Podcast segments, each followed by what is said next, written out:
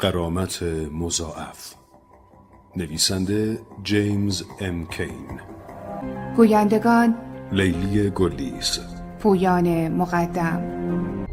رفته بودم چند تا مشتری واسه بیمه جور کنم. یه دفعه یادم افتاد مهلت بیمه یکی از مشتریا باید تمدید شه. خونش همون دور و بر بود. رفتم سمت خونش. فکرشم نمی کردم خونه یه روز معروف شه. یه روز اسمشو بذارن خونه مرگ. حتما تو روزنامه ها اسم خونه مرگو دیدین. روز اول که دیدمش یه ساختمون معمولی بود. یه ساختمون معمولی با عطر یاس. ماشینو پارک کردم و رفتم بالا. کار تو بیمه خیلی سخته. باید بتونی بیمه رو به مشتری قالب کنی. برای همین باید هر جور شده بری تو خونش. زنگ زدم. خدمتکار اومد بیرون. بله؟ آقای نردلینگر هستن؟ شما؟ هاف، والتر هاف. کارتون چیه؟ شخصیه. ببخشید، آقا اجازه نمیدن کسی رو راه بدم، مگر اینکه بگید کارتون چیه؟ از اون مشتریای بدقلق بود، هیچ جوره رام نمیداد تو. گیر کرده بودم، دیگه نمیشد بگم شخصیه، شک میکرد. اگرم واقعا کارمو میگفتم ممکن بود زنه بره پیش نردلینگر، بعد برگرده بگه نمیتونین بیاین تو، به همین راحتی. و اگه میگفتم منتظر میمونمم خودمو کوچیک کرده بودم، انگار علافم. واسه آب کردن بیمه باید بتونی بری تو خونه مشتری. وقتی بری تو مجبورن به حرفات گوش بدن. خبره بود. خبره بودن یه مأمور بیمه همین جوری معلوم میشه، از رو زمان، از اینکه چقدر طول میکشه بره تو خونه. بالاخره به خدمتکار نردلینگر گفتم به آقای نردلینگر گفته بودم شاید بیام، ولی حالا مهم نیست، یه وقت دیگه میام. دروغ نگفته بودم، هر کی ماشینشو بیمه میکنه میگه یادش بندازم تمدیدش کنه. یه سال بود نردلینگر رو ندیده بودم، ولی یه جوری گفتم انگار دوست قدیمیشم، انگار از این که تحویلم نگرفتن اصلا خوشم نیومده. خوشبختانه جواب داد. چشمای خدمتکار نگران شد، دست باشه گفت خب خواهش میکنم بفرمایید تو. کاش از استعدادم واسه بیرون اومدن از اون خونه خراب شده مایه میذاشتم. اگه پامو توی خونه مرگ نمیذاشتم سرنوشت یه جور دیگه رقم میخورد. خونه نردلینگر شبیه بقیه خونه های کالیفرنیا بود. یه اتاق پذیرای معمولی با پرده های سبز. یه ذره شبیه خونه پولدارا بود، البته نه اونقدر پولدار. پرده ها، مبل ها و فرش ها رنگ خون بودن. همه چیز رنگ قرمز بود، قرمز تیره. داشتم وسایل خونه رو نگاه میکردم که صدای زنه رو شنیدم. بله؟ بالای پله ها وایساده بود. تا حالا ندیده بودمش. 31-32 سالش بود. چهرش دوست داشتنی بود. چشمای آبی، موهای طلایی مواج و قد کوتاه. کدامن آبی تنش بود. انگار لباسشو با چشماش ست کرده بودن. چشمای آبیش مثل دوتا تیله بود. دوتا تیله بدون هیچ حسی. میخواستم آقای نردلینگر رو ببینم. الان خونه نیستن. من همسرشونم. کاری داشتید؟ دیگه نمیشد کاری کرد. باید قضیه رو میگفتم. نمیخواستم مزاحم شما بشم خانم. من هافم، والتر هاف. اعتبار بیمه ماشین آقای نردلینگر تا 1-2 هفته دیگه تموم میشه. خواستم یادشون بندازم تمدید کنن. کی میتونم ببینمشون بعد از شام؟ خوبه؟ چه بیمه ای داره؟ گرچه خودم باید بدونم، ولی حواسم به این چیزا نیست. راستش هیچ که حواسش نیست، مگه اینکه یه اتفاق بد بیفته. همسرتون ماشینشو بیمه کرده برای آتیش سوزی، تصادف و 1000 تا اتفاق دیگه. که اینطور اگه اشتباه نکنم میخواست از بیمه نمایندگی استفاده کنه. اشتراک دارن؟ منظورم اشتراک نمایندگیه. نه، همیشه میخواست عضو شه اما فرصت نکرده. خب اگه عضوشن خیلی خوبه. کارمنداش خیلی خوش اخلاقن، کارشون هم خوبه. من هیچ بدی ازشون ندیدم. یکی از قلقای جذب مشترینه که از رقیبات بد نگی. طرف بد اعتماد میکنه، حسابی تو چنگته. بیمه نمایندگی ارزون تره نه؟ فقط واسه اعضاشون ارزون‌تر در میاد، چون میتونن از بقیه خدمات نمایندگی هم استفاده کنن. اما اگه فقط هدفتون بیمه است، خب فکر کنم بیمه ما به صرفه تر باشه. زنه یه ریز حرف میزد. منم پا به پاش رفتم. تو این سالا به آدمای زیادی بیمه فروختم. یاد گرفتم کسی رو با حرفاش قضاوت نکنم. کم کم دستشون رو میشه. بعد یه مدت فهمیدم بیمه ابداً واسه زنه مهم نیست. شاید واسه شوهرش مهم بود، ولی واسه خودش اصلاً. قضیه یه چیز دیگه بود و زن نردلینگر فقط داشت وقت تلف میکرد. گفتم شاید میخواد این وسط یه پولی کاسب شه. زن از این پولای قایمکی زیاد دارن. من از این چیزا زیاد دیدم. داشتم فکر میکردم چی بهش بگم. مامورای معتبر بیمه قاطی این داستانا نمیشن. برای زن از اخلاقیات والای صنعت بیمه حرف زدم. سعی کردم خودم آدم خوبی نشون بدم.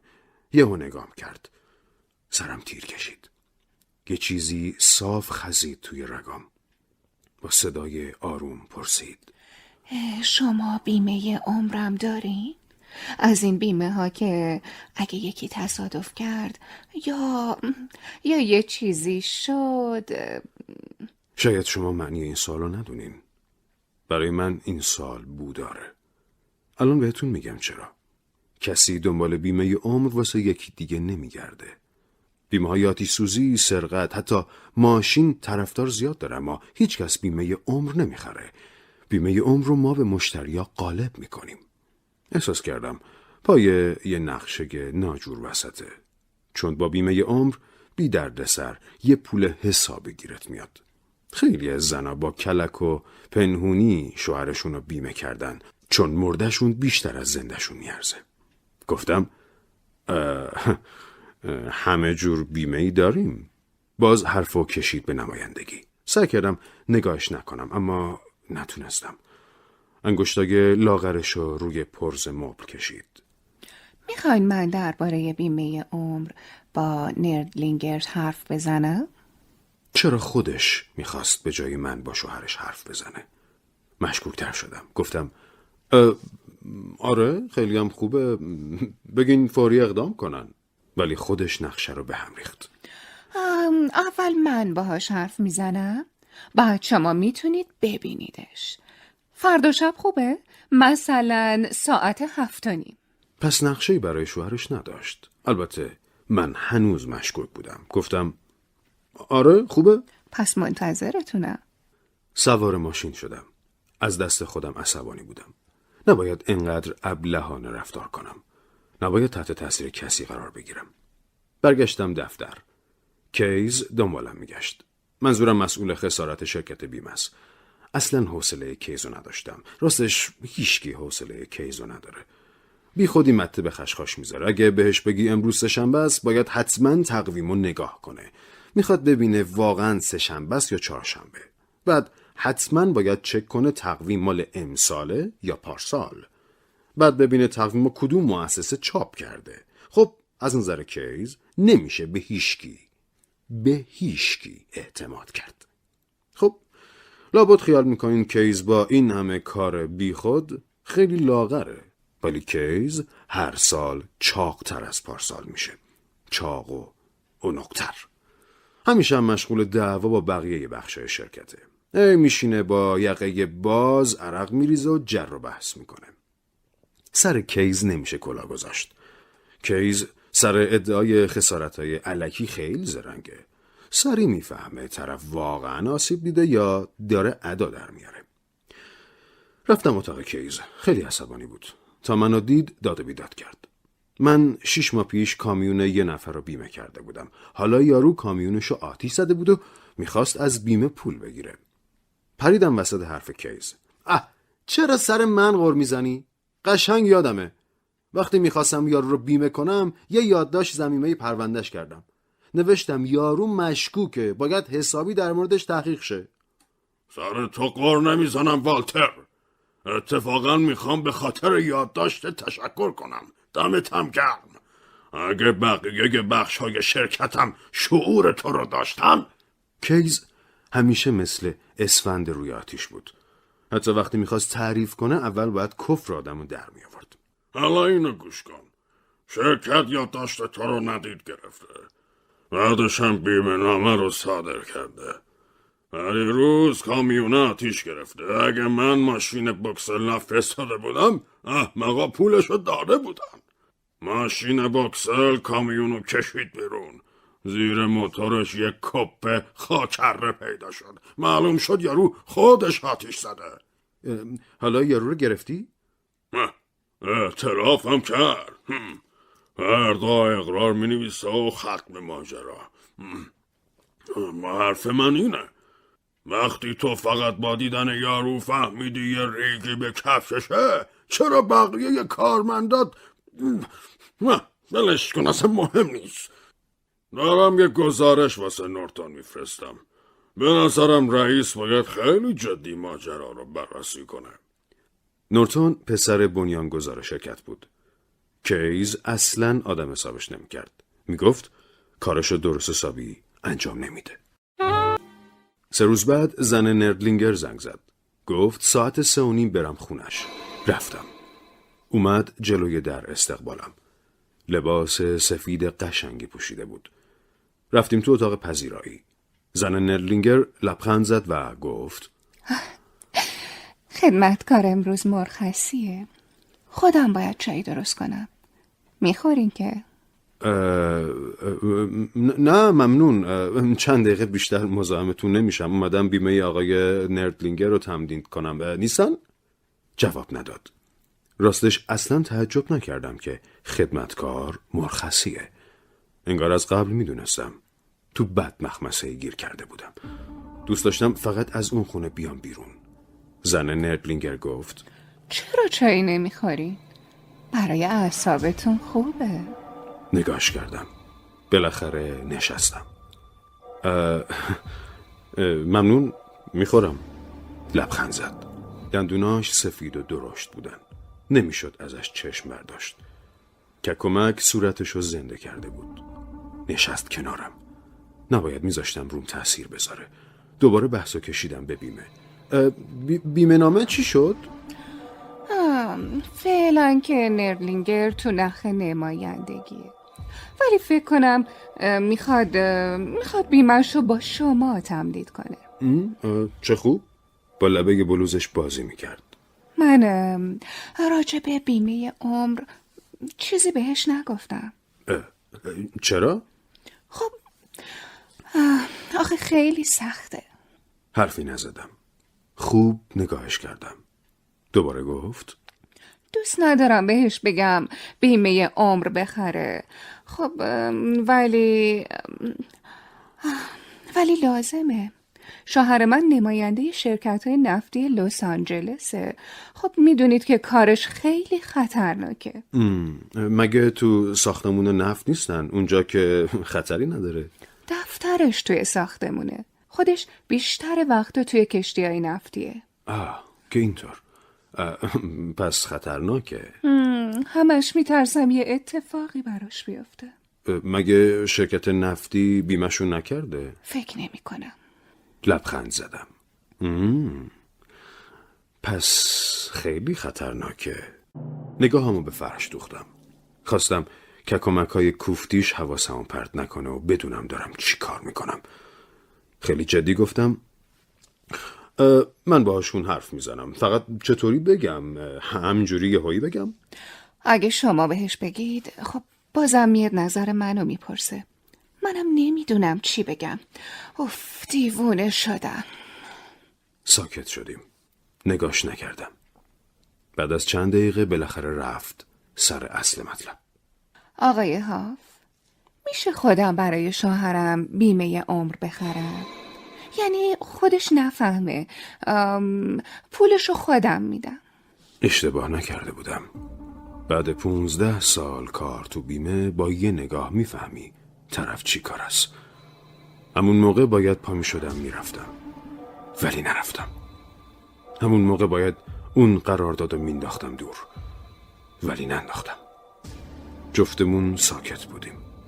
زن نردلینگر با چشمای تیلاییش نگام کرد. نمیدونم چرا از چشماش میترسیدم. زیر لب گفت راستش از همون روز اول ازت خوشم اومد. از جدی بودنت، از اعتماد به نفست. واسه همین سر نمایندگی سر به سرت میذاشتم. نردلینگر روحش هم از نمایندگی خبر نداره. عجب. توی ذهنم گفتم نردلینگر رو پنهونی بیمه عمر میکنم. مغزم درست کار نمیکرد. زن گفت لطفاً شما به هم زنگ نزنید. خودم هر وقت تونستم باهاتون تماس میگیرم. خداحافظی کردیم و اومدم بیرون. زیر لب با خودم گفتم نردلینگر رو پنهونی بیمه عمر میکنم.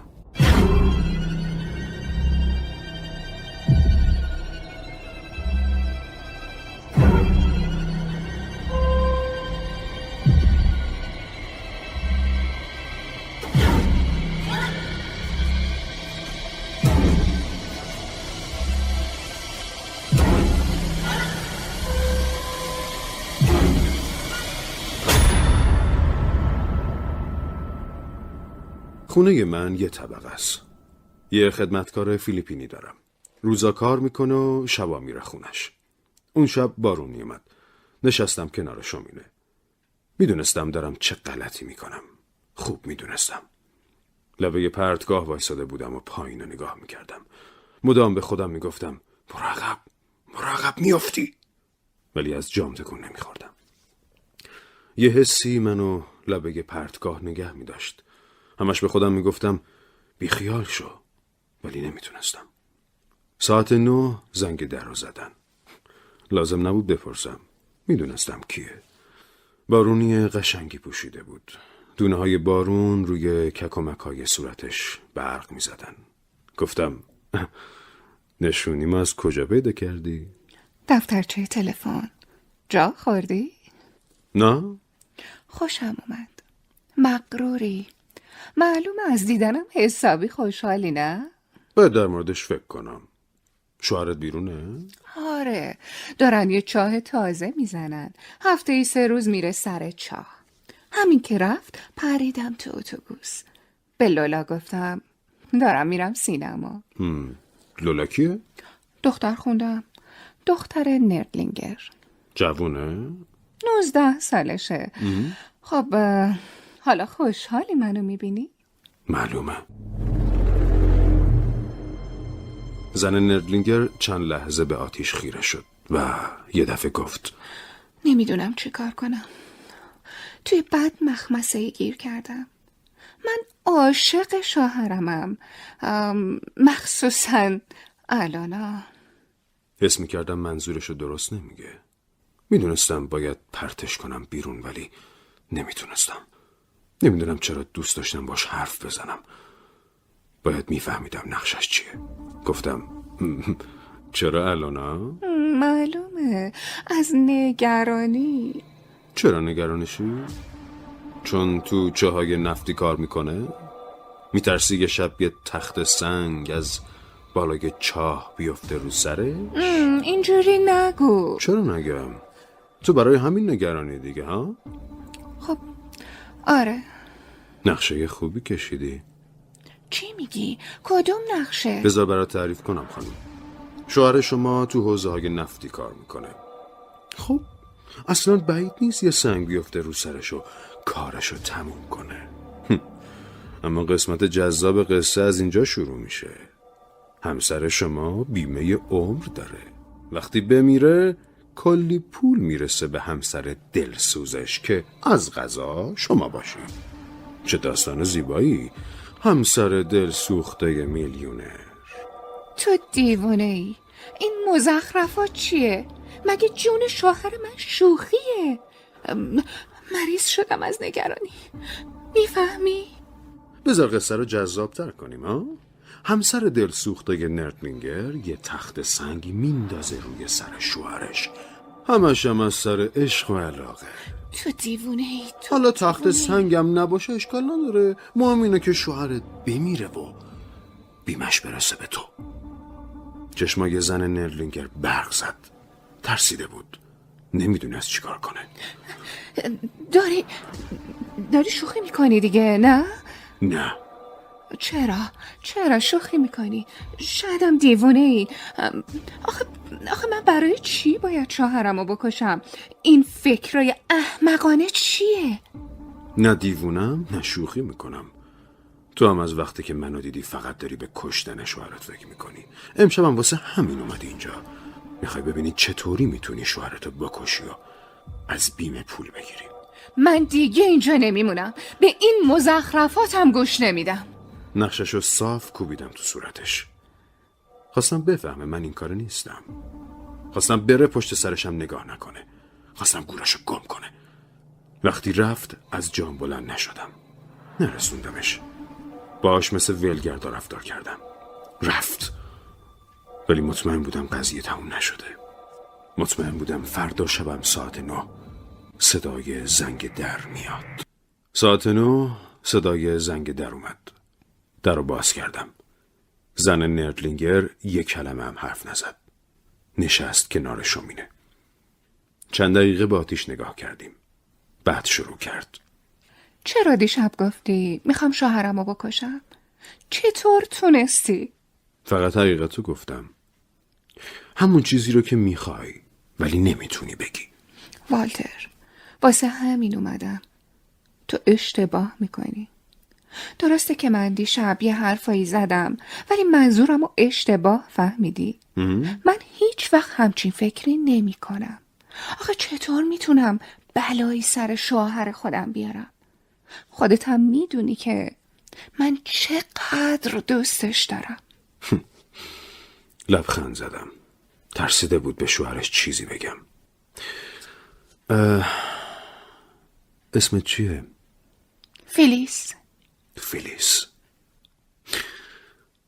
بیا با هم رو راست باشیم.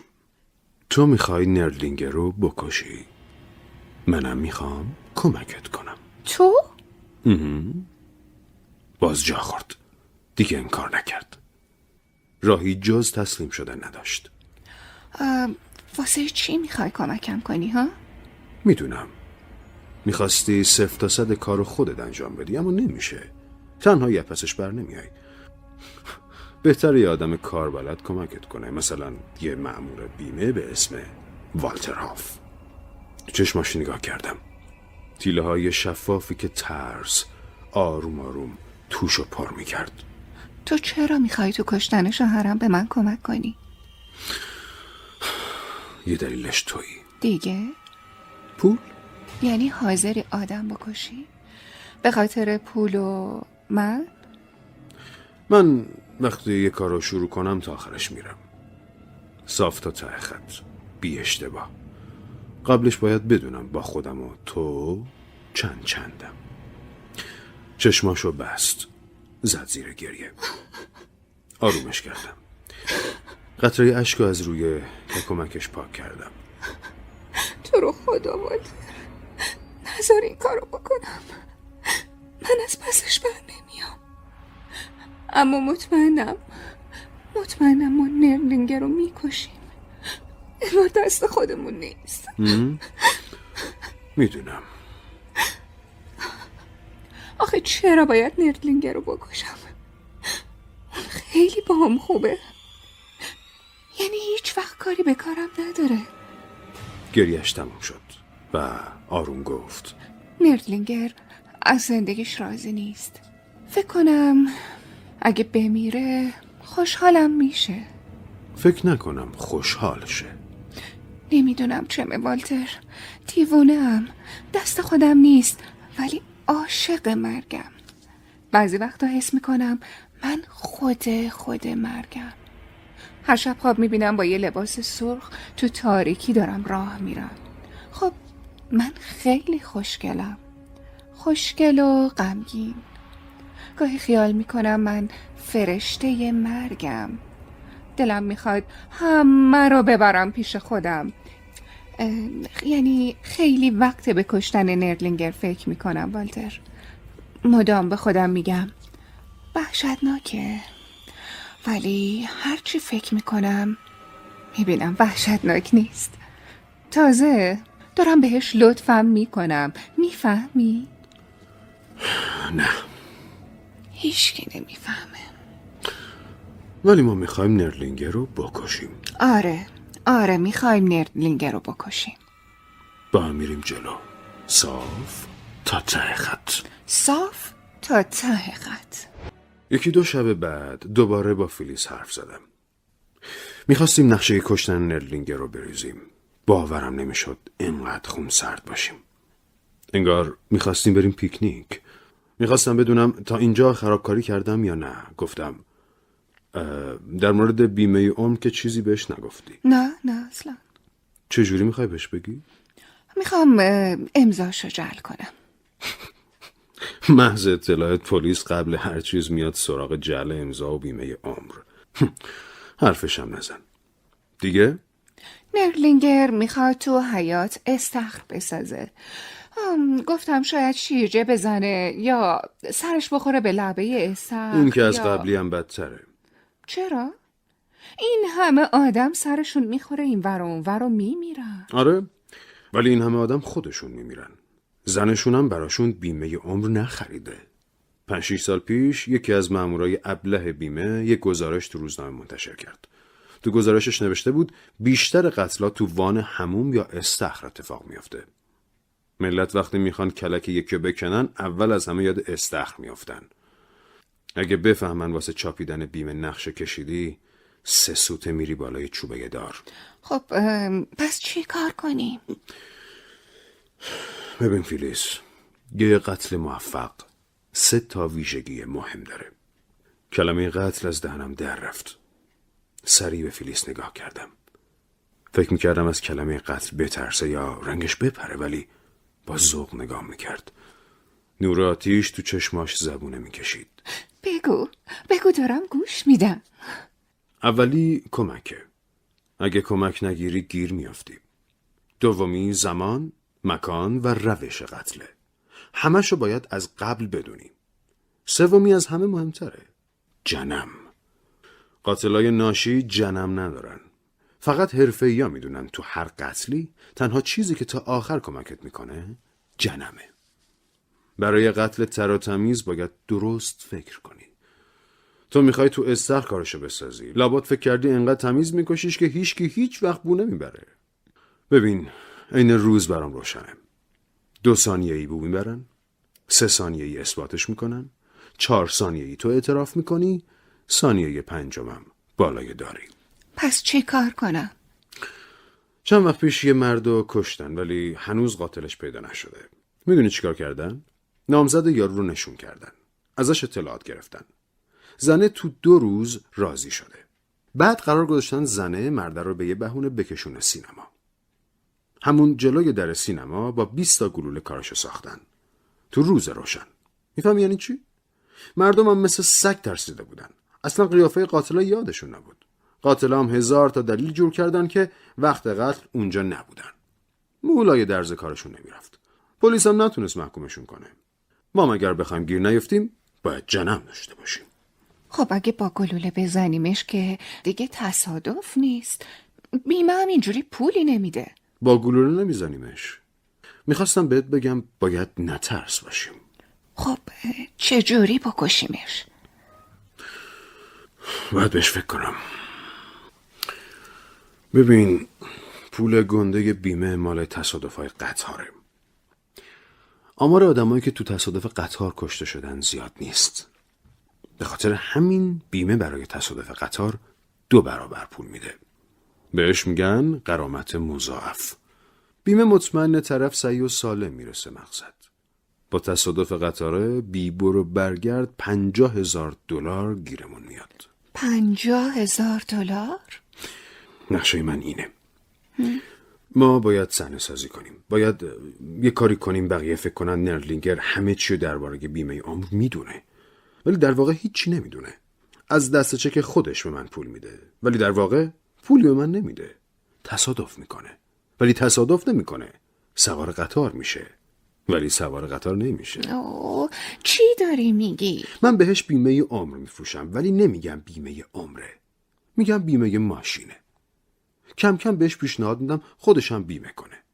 فقط باید شاهد داشته باشیم که اگه گیر افتادم بیاد شهادت بده که نردلینگر خودش بیمه کرده. خوب گوش کن فیلیس، وقتی من به نردلینگر پیشنهاد میدم بیمه عمر بخره، تو حسابی مخالفت کن. مدام بگو نه عزیزم، بیمه عمر به چه دردت میخوره؟ باید جلوی شاهدمون نشون بدی اصلا خوشت نمیاد شوهرت بیمه عمر بخره. آها باشه، خیالت راحت. زود قرارشو بذار، بهم زنگ بزن، شاهدم یادت نره. جور میکنم والتر، من خیلی میترسم.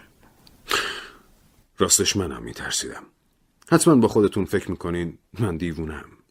نمیدونم، شایدم باشم، ولی شما مگر 15 سال توی بیمه کار میکردین دیوونه میشدین.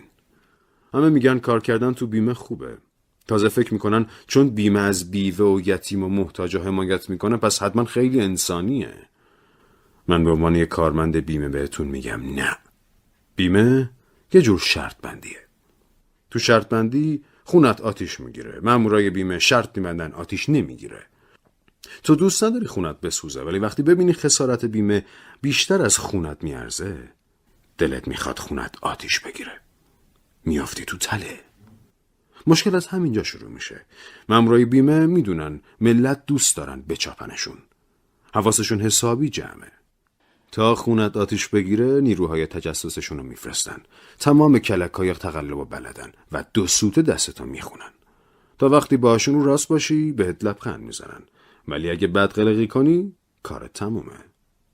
من نماینده بیمم، همه ی کلک‌ها رو بلدم. شبا با فکر همین کلک‌ها میخوابم. اگه بیان سر وقتم میدونم چیکار کنم. فیلیس یادم انداخته بود میتونم خودم شرکت رو بچاپم. شما دوست ندارین کلی پول به جیب بزنین؟ دیگه به مأمور بیمه دروغ نگین. من تو این سالا خونه سوخته، ماشین داغون، جنازه های سوراخ سوراخ و چیزای وحشتناک ساختگی زیاد دیدم. فهمیدم آدما برای پول هر کاری میکنن. نردلینگر مرد گندبکی بود، مثل خودم عینکی، آروم و حواس پرت. همگسته یه چیز دیگه آقای نردلینگر، ما از پارسال واسه ضمانت بیمه گذار یه بخشی اضافه کردیم، کاملا هم رایگانه. با این بیمه تو هر تصادفی مقصر باشین و پلیس بازداشتتون کنه آزاد میشین تا به پروندهتون رسیدگی شه. اینا رو امضا کنین. تا هفته دیگه بیمه نامتون صادر میشه. این دوتا برکه رو هم امضا کنین. نسخه مأمور بیمه است، واسه پرونده‌های خودم نگه می‌دارم. اینجا روی اون نقطه چین. اون شب همه چی طبق نقشه پیش رفت. 2 ساعت برای نردلینگر در مورد بیمه عمر سخنرانی کردم. خیلی مشتاق شده بود. انقدر حرف زدم که دهنم کف کرد. فیلیس پرید وسط حرفم و به نردلینگر گفت حتی فکر بیمه عمر تنشو میلرزونه. نقششو خیلی خوب بازی کرد. برای نردلینگر کلی چاخان در مورد بیمه عمر بافتم. چیزایی که به عقل جنم نمیرسید. فیلیس دختر خوندش رو به عنوان شاهد آورده بود. لولا تو پذیرایی نشسته بود و در و دیوار رو نگاه میکرد. حالم حسابی گرفته شد. لولا مدام میخواست بره، ولی فیلیس به یه بهونه‌ای نگهش داشت. گاهی با لولا شوخی میکردم که درگیر بحث شه. میخواستم حرفام یادش بمونه. هرچی بیشتر لولا رو نگاه میکردم ناراحت‌تر میشدم. خبر نداشت قراره با باباش چی کار کنیم. بالاخره بیمه رو غالب کردم. پا شدم برم. به فیلیس نگاهم نکردم. جلوی در لولا ازم خواست تا سینما برسونمش. گیر افتادم. اصلا دلم نمیخواست ببینمش، ولی چاره‌ای نداشتم. لولا سریع پرید تو ماشین. آقای هاف؟ بله؟ راستش من سینما نمیرم. میشه به بابا و فیلیس نگین؟ راستش من با یکی قرار دارم. اشکال نداره.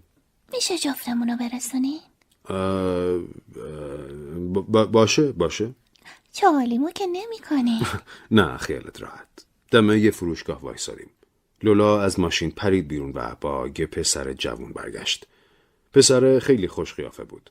لولا از پنجره ماشین گفت آقای هاف، ایشون ساچتی هن. ته بلوار پیاده‌شون کردم. لولا تشکر کرد. چشماش برق میزد. سرمو انداختم پایین. رفتم خونه. نیم ساعت بعد فیلیس اومد. خیلی خوشحال بود. نشست روی مبل. از پلیورم خوشت اومد؟ تا حالا گلبهی نپوشیده بودم. فکر کنم خیلی بهم میاد، نه؟ تو سنت خیلی قشنگه. راستی لولا رو کجا پیاده کردی؟ تو بولوار. کسی منتظرش بود؟ آخه با یه پسر به اسم ساچتی میپره، خیلی داغونه. گفتیم حق نداره ببینتش. امشب که پسره نبود. تو چرا من نگفتی لولا هم هست؟ خودت گفتی شاهد بیارم. آره ولی نگفتم لولا رو بیار. چه فرقی داره؟ لولا هم دید که به باباش بیمه فروختی دیگه. آره ولی کثافتکاری هم حدی داره. لولا دختر نردلینگره، نباید برای مرگ باباش ازش سوء استفاده میکردیم. نگاه فیلیس ترسناک شد. با صدای خشک گفت میخوای دب بکنی؟ نه ولی باید یکی دیگر رو میآوردی. با دختره نشسته بودم تو ماشین، برگه های مرگ باباشم تو جیبم بود. احساس کثافت بودن کردم. برگه های درخواست بیمه رو در آوردم و نشونش دادم. نوشته بود شامل غرامت مضاعف در هر گونه موارد نقص عضو یا مرگ در سوانح مربوط به قطار. مبلغ درخواست 25,000 دلار بود. با غرامت مضاعف میشد 50,000 دلار. تا اینجا نقش خوب پیش رفته بود. حالا باید 2-3 بار به دفتر کار نردلینگر سر می زدم. تا رفت آمدم تو ذهن منشی نردلینگر بمونه. میخواستم برای محکم کاری یه شاهد دیگه هم داشته باشم. بار اول ضمانتنامه وثیقه رو بردم. بار دوم به عنوان هدیه یه دفترچه بهش دادم. اسمش رو دفترچه طلاک‌کاری شده بود. بار سوم بیمه‌نامه‌های ماشین رو تحویلش دادم و چک ازش گرفتم. برگشتم اداره. منشین گفت خانم لولا نردلینگر و آقای ساچتی اومدن شما رو ببینن. الانم تو دفترن. رفتم تو دفتر. لولا خندید. ازم خوشش می اومد. واضح بود. گفت تعجب کردی دوباره ما رو دیدی؟ چی کار دارین؟ یه خواهش. چند شب پیش شنیدم به بابام گفتین میتونه رو ماشینش وام بگیره. ساچتی هم ماشین داره. میتونه وام بگیره؟ من سر رقابت با نمایندگی به نردلینگر گفتم میتونه وام بگیره. آخه نمایندگی به اعضاش رو سند ماشین وام میده. منم هر جا میخواستم کارم راه بیفته وعده یه وام میدادم. سر همین قضیه واسه خودم یه مؤسسه مالی کوچولو تأسیس کردم تا بتونم وعده وامو عملی کنم. خودم هم شدم مدیرش. هفته‌ای یه روزم تو مؤسسه بودم. به ساچتی نگاه کردم. میخوای رو ماشینت وام بگیری؟ ماشینت چیه؟ کوپه ماشین ارزونی بود. گفتم به اسم خودته؟ قسطی که نیست؟ نه آقا. لولا خندید. اون شب که سوار ماشینتون شدیم بنزین نداشت، برای همین مزاحم شما شدیم. دلم نمیخواست به ساچتی وام بدم. دلم نمیخواست با لولا و دوستش کاری داشته باشم. هیچ کاری. سیگار روشن کردم و یه دقیقه همونجا نشستم.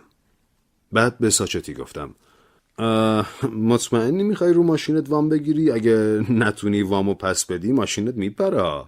لولا خیلی خشک و عبوس نگام کرد. ساچتی این وامو واسه یللی تللی که نمیخواد. میخواد مدرک بگیره، دکترای شیمی. باید رساله‌شو چاپ کنه. آخه اگه مدرکشو بگیره میره سر کار. باید بهشون وام میدادم. دیدن لولا عصبی و دست پاچم میکرد.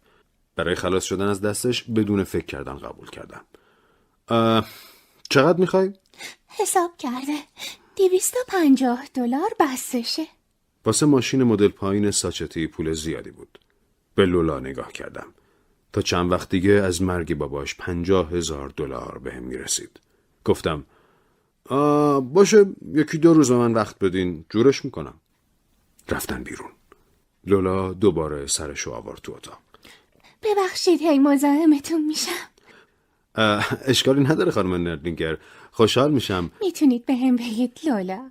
آها. ممنونم، خوشحال میشم بتونم کمکی بکنم. فقط وام ساچتی هم یه رازه، بابا و زنش نفهمن. چند روز بعد بیمه نامه نردلینگر صادر شد. باید همون روز چک ازش میگرفتم، برای اینکه تاریخ صدور بیمه نامه و چک با هم بخونن. تازه اینطوری بعد مرگش پلیس از روی تاچکا فکر میکرد خودش برای بیمه عمر پول داده. طبق نقشه باید بیمه نامه رو میدادن به فیلیس. قرار بود بعد از مرگ نردلینگر بذارتش تو گاف صندوق تا پلیس پیداش کنه. بعدم بره سراغ بیمه. رفتم دفتر نردلینگر. پولو دادم و چکو گرفتم. رفتم بانک. چکو گذاشتم حساب. رو تچکش فقط نوشته بود بیمه. درست همون کلمه ای که من لازم داشتم. آخرای زمستون بود. حالم خیلی بد بود. هر وقت میخوابیدم خواب میدیدم نردلینگر میخواد منو بکشه. خیس عرق از خواب میپریدم و توی اتاق راه میرفتم.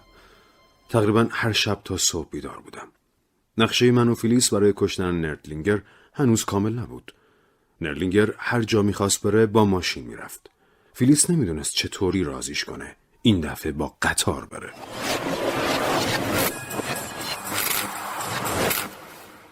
تو شرکت کارم حسابی افت کرده بود. میترسیدم پشت سرم حرف بزنن. نمیخواستم کسی بهم شک کنه. باید همزمان با نقشه قتل نردلینگر به بقیه هم بیمه میفروختم. حتی باید بیشتر میفروختم. دوباره کارم رو شروع کردم. میخواستم از قبل هم موفق تر باشم. نباید کسی بهم مشکوک میشد. به بعضی مشتریا به زور بیمه میفروختم. نمودار کارم رشد عجیبی کرد. سوگلی شرکت بیمه شدم. همه بهم احترام میذاشتن، اما کسی نمیدونست توی دلم چه خبره. تلفن زنگ زد. فیلیس بود. میگفت نردلینگر قراره بره دیدن همکلاسیای قدیمیش، اما هیچ جوره زیر بار نمیرفت با قطار بره. میخواست با همکلاسیاش بره پیکنیک و گردش. از قطارم متنفر بود. قطار حالشو بد میکرد. به فیلیس گفتم ای بابا، یه کاریش بکن دیگه. راضیش کن با قطار بره. هر کاری بلد بودم کردم. نظرش عوض نمیشه. میترسم نردلینگر و لولا به هم شک کنن. میخوای یه روز قبل رفتنش ماشینو بکوبم به یه جایی؟ داد زدم. این کارای تابلو ممنوعه. تصادف و اینجور کارا زود دستمونو رو میکنه فیلیس. ماشین نردلینگر لازممون میشه. چرا لازممون میشه؟ من نمیفهمم. قراره چی کار کنیم؟ وقت زیاده. باید 2 تا ماشین داشته باشیم. ماشین نردلینگر و ماشین من. خواهش میکنم هر کاری میکنی بلای احمقانهی سر ماشین نیار. ماشین نردلینگر باید سالم و سر پا باشه. میگم بهتر نیست به خیال قطار شیم؟ یا قطار یا هیچی. فقط قطار غرامت مضاعف داره. نمیارزه برای چندرغاز آدم بکشی. خب بابا چرا داد میزنی؟ ببین فیلیس، یا نردلینگر رو نمیکشیم یا جوری میکشیم که از بیمه غرامت مضاعف بگیریم. خب فکر کردم شاید یه راهی. خدایا تو نمیخواد فکر کنی. تلفن رو قطع کردم.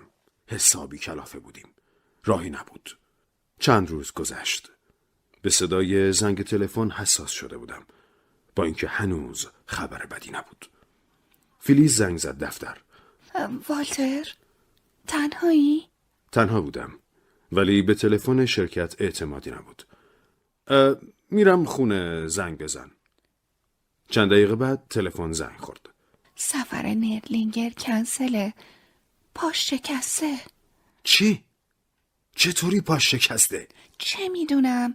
زنجیر سگه همسایه دستش بود. سگه یهو دوید دنبال خرگوش.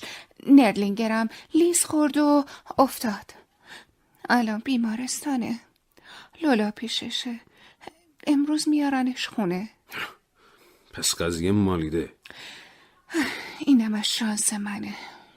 تلفن رو قطع کرد. وقت شام یه فکری به سرم زد. تازه فهمیدم شکستن پای نردلینگر چقدر به نفعمون شده. چند ساعت دور اتاق پذیرایی راه رفتم. نمیدونستم فیلیس امشب میاد یا نه. بالاخره ساعت 9 صدای زنگ در اومد. فیلیس گفت فقط چند دقیقه وقت دارم. زود باید برم. والتر، چرا اینجوری شد آخه؟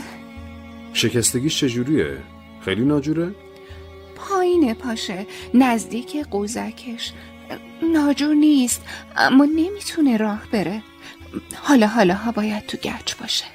میتونه راه بره؟ وا، دارم میگم نمیتونه. اگه تو بلندش کنی میتونه. منظورت چیه والتر؟ با چوب زیر بغل میتونه. ببین فیلیس، شانس بهمون رو کرده. کسی که پاش تو گچه نمیتونه رانندگی کنه. پس چیکار میکنه؟ چشای فیلیس برق زد. با خنده گفتم آفرین، باید با قطار این برون بر بره. فرشته مرگ داره نردلینگر رو صدا میزنه. نردلینگر سوار قطار میشه و بعد بوم. نردلینگر سوار قطار نمیشه. ما یکی شبیه نردلینگر رو سوار قطار میکنیم. الان بهترین فرصته. چوبای زیر بغل، پای تو گچ. هر کی اینا رو داشته باشه میتونه خودش جای نردلینگر جا بزنه. همش دست توه فیلیس. از تخت جداش کن. بهش تلقین کن باید بره سفر به هر قیمتی. بگو این مرخصی تا سال بعد گیرش نمیاد. باید حسابی با دوستای قدیمیش خوش بگذرونه. قطار نردلینگر ساعت 9:45 شب حرکت میکرد. پلیس باید تو تحقیقات میفهمید روز مرگ نردلینگر من مشغول کار بودم. ساعت 4 رفتم با مدیر یه شرکت ساختمانی درباره بیمه کارگراش صحبت کردم. برگشتم دفتر و به منشیم گفتم فکر کنم یه مشتری حسابی گیر آوردم، بیمه نامش رو تنظیم کن، حتما تاریخ امروز رو بزن. منشیم بیمه نامه رو تنظیم کرد. بعداً پلیس تو تحقیقات میفهمید روزی که نردلینگر مرده من حسابی مشغول کار بودم. چند تا نامه امضا کردم و ساعت 5:30 از دفترم زدم بیرون. ساعت 6 رسیدم خونه. خدمتکار برام شام کشید. قبل اینکه دست صورتمو بشورم سوپو گذاشته بود رو میز. بعدش هم استیک، پوره سیب زمینی و ناخود سبز. انقدر عصبی بودم که نمیتونستم چیزی بجوام. با بدبختی غذا رو دادم پایین. باید همه چیز طبیعی پیش میرفت. قهوه‌مو هم تموم کردم. ساعت هول و هوش 7 بود. خدمتکار ظرفا رو شسته بود و لباسش رو عوض کرده بود. اومد جلوی در اتاق. با من کار ندارید آقا؟ تو تخت خواب دراز کشیده بودم. روزنامه رو بستم. نه میتونی بری، میخوام یه کاری کنم. کاغذ و مداد برداشتم. با صدای بلند عددا رو میخوندم. انگار دارم هزینه بیمه حساب میکنم. دقت کردم چند جا به تاریخ امروز اشاره کنم تا خدمتکار یادش بمونه. بعد از رفتن خدمتکار از تخت اومدم بیرون. زنگ زدم دفتر. نگهبان شب جواب داد. گفتم بره دفتر من و دفترچمو پیدا کنه. یه رو بعد نگهبان زنگ زد و گفت همه جا رو گشتم ولی دفترچتون رو پیدا نکردم. دفترچه ارقام قیمت‌ها رو خودم قایم کرده بودم. امکان نداشت پیدا کنه. میخواستم یه شاهد داشته باشم که بدون من خونم و دارم کار میکنم. نگهبان همه کاراشو با تاریخ و ساعت توی دفتر مینوشت. ساعتمو نگاه کردم. 7:38 بود. یعنی درست 2:07 تا حرکت قطار. قرار بود فیلیس به یه بهونه‌ای بره داروخونه و زنگ بزنه به من. اگر ردشو میزدنم خطری نداشت چون مکالمه‌های داروخونه ضبط نمیشن. یه رو به 8 فیلیس زنگ زد و گفت آبی. بعدش قطع کرد. منظورش از آبی رنگ کت شلوار نردلینگر بود. تا فیلیس قطع کرد لباس پوشیدم. یک کت شلوار آبی درست رنگ لباس نردلینگر. دور پام یه باند ضخیم پیچیدم. شبیه گچ شده بود ولی گچ نبود. میتونستم 10 ثانیه‌ای بکنمش. کفش پوشیدم. بندشو به زور بستم. باید میبستم. ممکن بود کسی تو راه رو یا جلوی در ببینتم. دستمو بردم تو جیبم. عینکم سر جاش بود. عینک دست شاخی. درست شبیه عینک نردلینگر. 8:40 زنگ زدم به منشین و گفتم دفترچه ارقام قیمت‌های منو ندیدی؟ راستش نه آقای هاف، امروز اصلا ندیدمش. لازمش دارم، نمیدونم چی کارش کردم. یعنی گمش کردین؟ نمیدونم. زنگ زدم نگهبان، اونم نتونست پیداش کنه. نمیدونم چی کار باید بکنم. اگه بخواین میتونم برم براتون ببینم. نه انقدر مهم نیست، ولش کن. منشی من خارج شهر زندگی میکرد. تلفنش راه دور محسوب میشد. حالا ثبت مخابرات نشون میداد من ساعت 8:40 از خونم بهش زنگ زدم. بهتر از این نمیشد. رفتم خونه نردلینگر. از خونه من چند دقیقه راهه. تو خیابون اصلی پارک کردم. نمیخواستم ماشینم جلب توجه کنه. البته نمیتونستم اونقدرم دور پارک کنم. راه رفتن با باند پام سخت بود. جلوی خونه نردلینگر یه درخت گنده بود. دورش هم خونه‌ای نبود. بی سر و صدا رفتم پشت درخت و منتظر شدم. کلاً 2 دقیقه منتظر بودم ولی اندازه 2 ساعت گذشت. بالاخره نور چراغای ماشین نردلینگر رو دیدم. رسید سر پیچ. فلیس پشت رول بود و نردلینگر کنار دستش. ماشین که رسید به درخت وایساد. قضیه دقیقاً طبق نقشه بود. باید یه جوری نردلینگر رو 1 دقیقه از ماشین میکشیدیم بیرون تا من بتونم سوارشم. اگه 2 تا پاش سالم بودن کاری نداشت، ولی سخت یه آدم چلاقو که با بدبختی نشسته از ماشین بکشی بیرون، مخصوصاً وقتی یه آدم سالم کنار دستش باشه. فلیز طبق نقشه شروع کرد. صداشون رو میشنیدم. گفت کیف پولمو نیاوردم. جا گذاشتی؟ فکر میکردم کیفمو آوردم. صندلی عقبو نگاه کن. نه، اونجا چیز میزای منه. نمیدونم چی کارش کردم. خیلی خب، را بیافت دیگه، دیرمون میشه. بیا این $50 تا برگردی بسته دیگه. احتمالا روی مبل گذاشتمش توی اتاق پذیرایی. خیلی خب، باشه دیگه، حالا راه بیافت. این قسمت نقشه رو بیش از 40 بار برای فیلیس اجرا کرده بودم. باید یه جوری نردلینگر رو میفرستاد کیفش رو پیدا کنه. به فیلیس گفتم بدون شک نردلینگر میگه چرا خودت نمیری؟ چرا من با پای فلجم برم؟ گفتم تنها راهش اینه که خودشو بزنه به حماقت، لجبازی کنه، ماشین رو روشن نکنه و راه نیفته. انقدر طولش بده تا نردلینگر نگران زمان شه و خودش بره پی کیف. فیلیس بازی رو شروع کرد، همون جوری که یادش داده بودم. آخه کیف پولمو میخوام. واسه چی؟ $50 بسد نیست؟ رژ لبم توش بود. چرا نمیفهمی؟ با ماشین نمیریم که هر وقت جنابالی آماده شدی راه بیافتیم. قراره با قطار بریم. قطارم 9:45 راه میافته. راه هم بیفته دیگه رفته. چه طرز حرف زدنه؟ اصلا من از جام تکون نمیخورم. فیلیس تو چته؟ من فقط گفتم رژ لبمو میخوام. نردلینگر فحش داد. بعد شنیدم چوباگ زیر بغلش کنار ماشین تلق و تلوخ کردن. لنگ لنگون راه افتاد برگرده خونه. تا رسید سر پیچ من پریدم تو ماشین. تو خودم جمع شدم. نردلینگر چمدون و کیفشو گذاشته بود رو صندلی عقب. فیلیس همونطور که به جلو نگاه میکرد گفت کارمو درست انجام دادم والتر؟ تا اینجا خوب بود. لولا رو چجوری دک کردی؟ اصلا لازم نبود من کاری کنم. باید میرفت دانشگاه. ساعت 7 رسوندمش دم اتوبوس. خیلی خوب، حالا دنده عقب بگیر. نردلینگر زیاد نمیتونه راه بره. سعی کن آرومش کنی.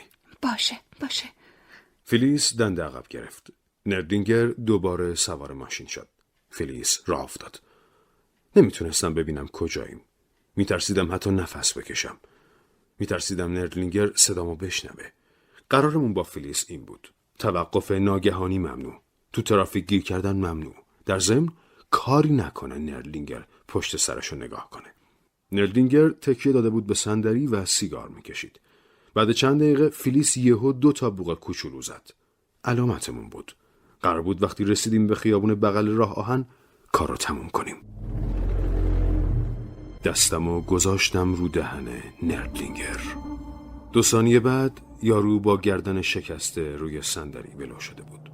هیچ نشونی از درگیری تو تنش نبود. فلیس گفت رسیدیم والتر، پارک کنم؟ پارک کن، آماده ایم. فلیس ماشین رو نگه داشت. توی یه خیابون فرعی تا ایستگاه قطار خیلی راه بود. نمیدونستیم کجا پارک کنیم. اگه میرفتیم پارکینگ ایستگاه قطار ممکن بود یکی از نگهبانا یهویی بیاد در رو باز کنه و چمدونا رو برداره. اینطوری نابود میشدیم. تو همون خیابون فرعی پارک کردیم. فلیس پیاده شد. کیف و چمدون رو برداشت. شیشه های ماشین رو دادم بالا. چوبای زیر بغل رو برداشتم و پیاده شدم. فلیس توی ماشین رو نگاه کرد. نردلینگر همونجور تناپیچ رو صندلی عقب بود. رفتیم طرف ایستگاه. فلیس با چمدون و کیف دستی راه افتاد. منم پشت سرش. پای باند پیچیمو یکم بالا گرفته بودم. چوبای زیر بغلم دستم بود. سرمو گرفته بودم پایین تا کسی صورتمو نبینه. تا رسیدیم نبش خیابون اصلی، یه باربر دوید طرفمون. چمدونا رو از فلیس گرفت و اصلاً منتظر من نشد. قطار رو خط آهن فرعی بود. ته ایستگاه سری واگونا رو شمردم. صندلی من تو واگن سوم بود. مامورای بلیت جلوی در واگن سوم ایستاده بودن. باربرم منتظر انعامش بود. اگه دیر می‌جنبیدیم 4 نفر صورتمون رو می‌دیدن. فیلیس دوید جلو، انعام باربر رو داد. بعد رفت جلوی مأمور بلیت وایساد. به زور از پله‌های واگن رفتم بالا. فیلیس عزیزم، بیا واگن آخر با هم حرف بزنیم. راه افتادیم سمت واگن آخر. من از توی قطار، فیلیس از بیرون. مسافرها داشتن می‌خوابیدن. چمدونا تو راه رو بود. مامورای واگنم تو اتاقکشون بودن. سرمو پایین نگه داشتم. سیگار رو با دندونام گرفتم و قیافم رو همونطوری پر از اخم نگه داشتم. همه منو میدیدن ولی هیچ کس با دقت نگام نمی کرد. تا پای شکستم رو میدیدن، چمدونا رو از سر راه برمی داشتن و جا باز میکردن. منم سرتکون میدادم و زیر لب میگفتم ممنون. یه نفر تو واگن آخر سیگار میکشید. سری به فیلیس نگاه کردم. گفتم کاش ماشین آورده بودیم تو پارکینگ ایستگاه. فیلیس بعد 1-2 ثانیه منظورمو گرفت. فهمید اینم جزو نقشه است. پارک ماشین توی خیابون فرعی. باید طبیعی جلوه میکرد. گفت عزیزم بازم ببخشید، ماشینو بد جا پارک کردم. نمیدونستم اینقدر دوره. او مجبور شدی یه عالم راه بری. بیخیال. ساعتمو چک کردم. گرفتمش جلوی چشم فیلیس. هنوز 7 دقیقه تا حرکت قطار مونده بود. فیلیس واسه بقیه نقشش 6 دقیقه وقت لازم داشت. گفتم دیگه نمیخواد اینجا منتظر وایسی. یارو هنوز نرفته بود. با خودم گفتم لابد سیگارشو تموم کنه پا میشه میره. ولی نرفت. سیگارشو انداخت اون برا. گفت زنا خیلی عجیب غریبن. حرفاتونو شنیدم. راجع به جای پارک ماشین یاد یه ماجرایی با زنم افتادم. داشتیم از سفر برمیگشتیم خونه که حرفاشو نمیشنیدم اما وانمود میکردم میشنوم. نگاش کردم، نمیتونستم صورتشو ببینم. فکر کنم اونم نمیتونست منو ببینه. حرفش تموم شد. باید یه چیزی میگفتم. آره زنا عجیب غریبن، به خصوص پشت فرمون. قطار راه افتاد. سلانه سلانه از حومه لس آنجلس رد میشد. یارو یه ریز حرف میزد. یه فکری به سرم زد. یادم اومد مثلا من چلاقم. جیبامو گشتم. مرد گفت چیزی گم کردین؟ بلیتم پیداش نمی کنم. اتفاقا منم داشتم فکر میکردم بلیتمو آوردم یا نه. آره اینجاست. احتمالا زنم بلیتو گذاشته تو کیفم. گفتم نظاره ها حواس نداره که. قرار بود بذاره تو جیب کت شلوارم. نگران نباش پیداش میشه. حالا مجبورم این همه واگن رو لنگ لنگون برم فقط چون بذارید من براتون میارم. شما هم اینجا بمونید. نه زحمت میشه. نه خوشحال میشم کمکتون کنم آقا. شما هم اینجا بمونید من میارمش. جاتون کجاست؟ واگن سوم ردیف 8. زحمتی نیست؟ نه اصلا. بالاخره رفت. قطار داشت سرعت میگرفت. 500 متر بعد از ایستگاه یه تونل بود. قطار رفت توی تونل. سیگارم روشن کردم. از همون سیگارایی که نردینگر میکشید. یه نقطه نارنجی توی سیاهی. در قطار رو باز کردم. خودم رو پرت کردم پایین. قطار رفت. کس کردم تو خودم. منتظر شدم گزگز پاهام قطع شه. تو شونه راه افتاده بودم. دست و پاهام زخم شده بود. بلند شدم. آروم آروم از تونل رفتم بیرون. توی تاریکی امکان نداشت کسی منو ببینه. زور می زدم اون ور ریلا رو ببینم. فیلیس دیگه باید می رسید. سعی کردم ماشین رو پیدا کنم ولی نمی دیدمش. خیلی نگران بودم. گفتم شاید فیلیس تصادف کرده یا پلیس جلوشو گرفته باشه. داشتم از ترس می مردم. یهو صدای نفس نفس اومد.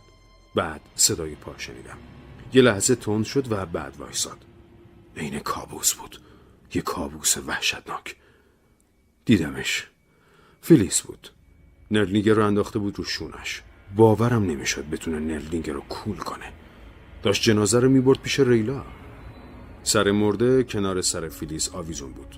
شبیه فیلم‌های ترسناک. دویدم طرف فیلیس. پای نردلینگر رو گرفتم تا یکم وزنشو از رو فیلیس بردارم. بعد با هم رفتیم تو تونل، تو تاریکی محض. نردلینگر رو انداختیم پایین. ماشین کجاست فیلیس؟ اونجا نمیبینی؟ نگاه کردم، ماشین تو جاده خاکی بود. دویدم سمت ماشین. فیلیس ماشین رو روشن کرد. از کنار ایستگاه رد شدیم، رسیدیم به یه خیابون. فیلیس یه چراغ قرمز رو رد کرد. داد زدم فیلیس میشه حواستو جمع کنی؟ اگه نگهت دارن نابودیم. خیلی خوب والتر، بذار رانندگیمو بکنم. چشمم افتاد به کفشای فیلیس. شن و سنگ راه آهن پارشون کرده بود. چرا خودت جنازه رو کول کردی؟ چرا نذاشتی من؟ تو کجا بودی؟ کجا بودی؟ همونجا منتظرت بودم. من میتونستم همینجور بشینم تو ماشین، اونم با جنازه شوهرم؟ من داشتم جون میکندم ببینم تو کجایی. هیچی نمیدیدم. باشه بذار رانندگیمو بکنم. خودمو نگه داشتم. یکی دو ثانیه بعد فیلیس دوباره شروع کرد. عین روانی عربده میکشید. منم داد میکشیدم. سر هم داد میزدیم. جفتمون میلرزیدیم. خودمو کنترل کردم. بس فیلیس، باید با هم حرف بزنیم. شاید دیگه فرصت نشه.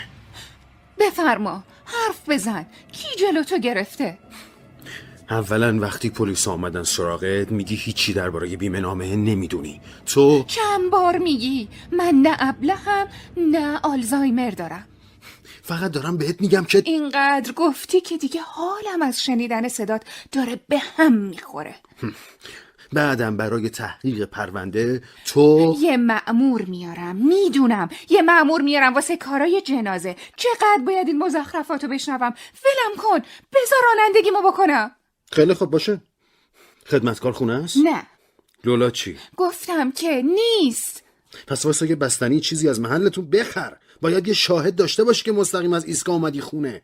ببین، وقتی رفتی تو مغازه باید یه حرفی بزنی که زمان و تاریخو تو ذهنشون حک کنه. باید پیاده شو والتر. پیاده شو، دارم دیوونه میشم. نمیتونم پیاده شم، باید برسم به ماشینم. میفهمی؟ وقت ندارم قدم بزنم. دلایلم واسه غیبت از محل جون کامل نمیشه. من گفتم پیاده شو. راه تو برو فیلیس، وگرنه دندوناتو میریزم تو حلقت. رسید کنار ماشینم، پیاده شدم. حتی خداحافظی هم نکردیم. وقتی رسیدم ساعت 10:25 بود. پیغامگیر رو چک کردم، کسی زنگ نزده بود. رفتم طبقه بالا، لباسامو در آوردم. پیژامه و دمپایی پوشیدم. بانپیچی رو از پام باز کردم. برگشتم پایین، باندو انداختم تو شومینه. روش روزنامه ریختم، آتیشش زدم. گرمای آتیش صورتمو میسوزوند. شاید اگر آواز میخوندم بغضم میگرفت. بعد آواز زدم زیر گریه. اغ زدم. دویدم دستشویی. حالم خیلی بد بود. افتادم رو تخت. چند ساعت طول کشید تا تونستم برم چراغو خاموش کنم. دراز کشیدم. زل زدم به تاریکی. هی سردم میشد، میلرزیدم. سعی میکردم بهش فکر نکنم، ولی نمیشد. تازه فهمیدم چی کار کردم. آدم کشته بودم. یه مردو کشته بودم تا به یه زن برسم. اختیارمو داده بودم دستش. همه این کارا رو به خاطر فیلیس کرده بودم، اما حالا دلم میخواست تا زندم دیگه نبینمش. همیشه همینه، یه ذره ترس عشقو تبدیل به نفرت میکنه. فردا صبح جلوی خدمتکار زورکی آب پرتقال و قهوه ریختم تو حلقم. بعد روزنامه رو برداشتم و رفتم بالا تو اتاق خواب. میترسیدم جلوی خدمتکار بخونمش. روزنامه رو باز کردم. مرگ فعال صنعت نفت بر اثر سقوط از قطار.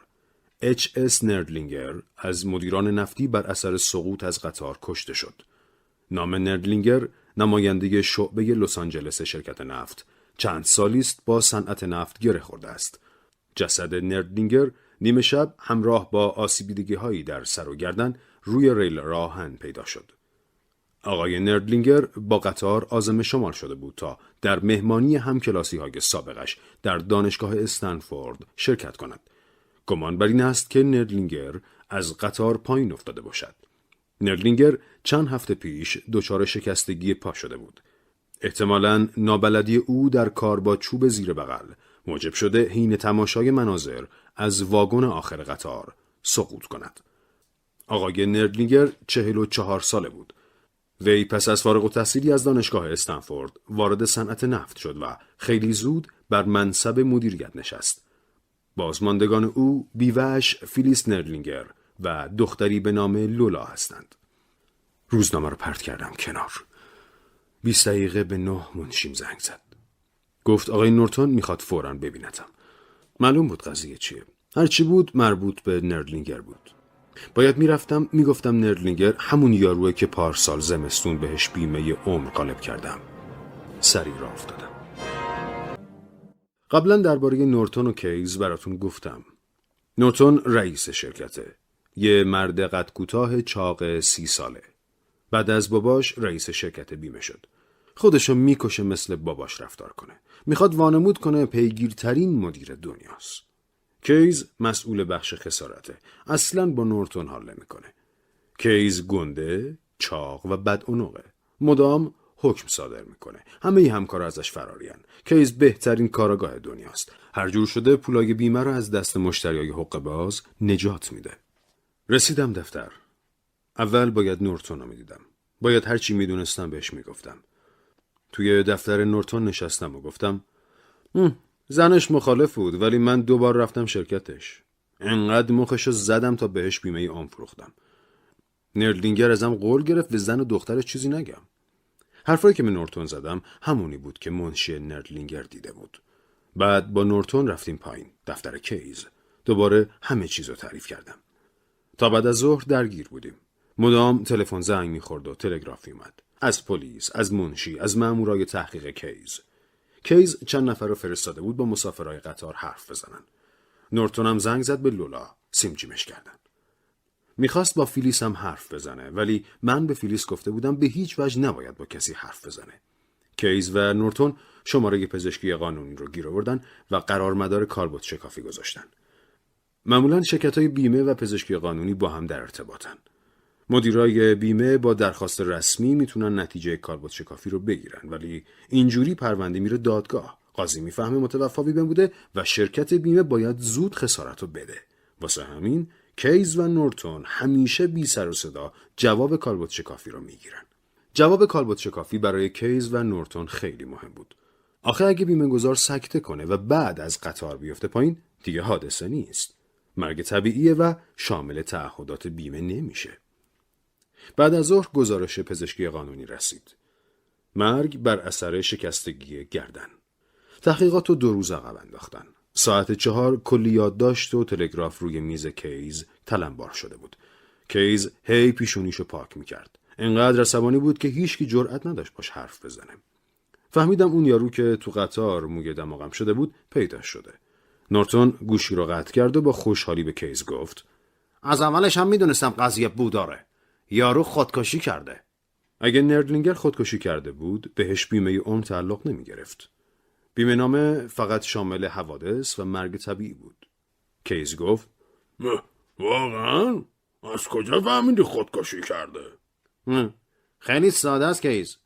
اولا یارو خودش یواشکی بیمه کرده. نه به زنش گفته، نه به دخترش، نه به منشیش، نه به هیچ کس دیگه.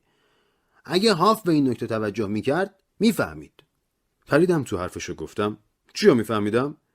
دلخور نشو، اما قبول کن باید بهش شک میکردی. چرا شک میکردم؟ هر روز 1000 نفر یواشکی خودشونو بیمه میکنن. من که نمیتونم خره همشونو بگیرم. باز اگه خانواده نردلینگر میخواستن یواشکی بیمهش کنن یه چیزی، ولی وقتی خودشو بیمه کرده به چی باید شک میکردم؟ کیز سرشو تکون داد و گفت: راست میگه، به هاف ربطی نداره. من فقط میگم ببین نورتون، هاف یکی درست نیست بیمه میفروشه. هر وقت چیز عجیبی ببینه حتما تو گزارشش میگه. دوباره مچه مامونای خودتا بگیر. خیلی خوب کیز، این چی؟ ببین واضحه نردلینگر خودکشی کرده. یارو یواشکی و بی سر و صدا خودشو بیمه کرده. چرا؟ چون میدونست اگه خانواده‌اش بدونن میفهمن میخواد خودشو بکشه. نکته دوم، یارو پاش شکسته.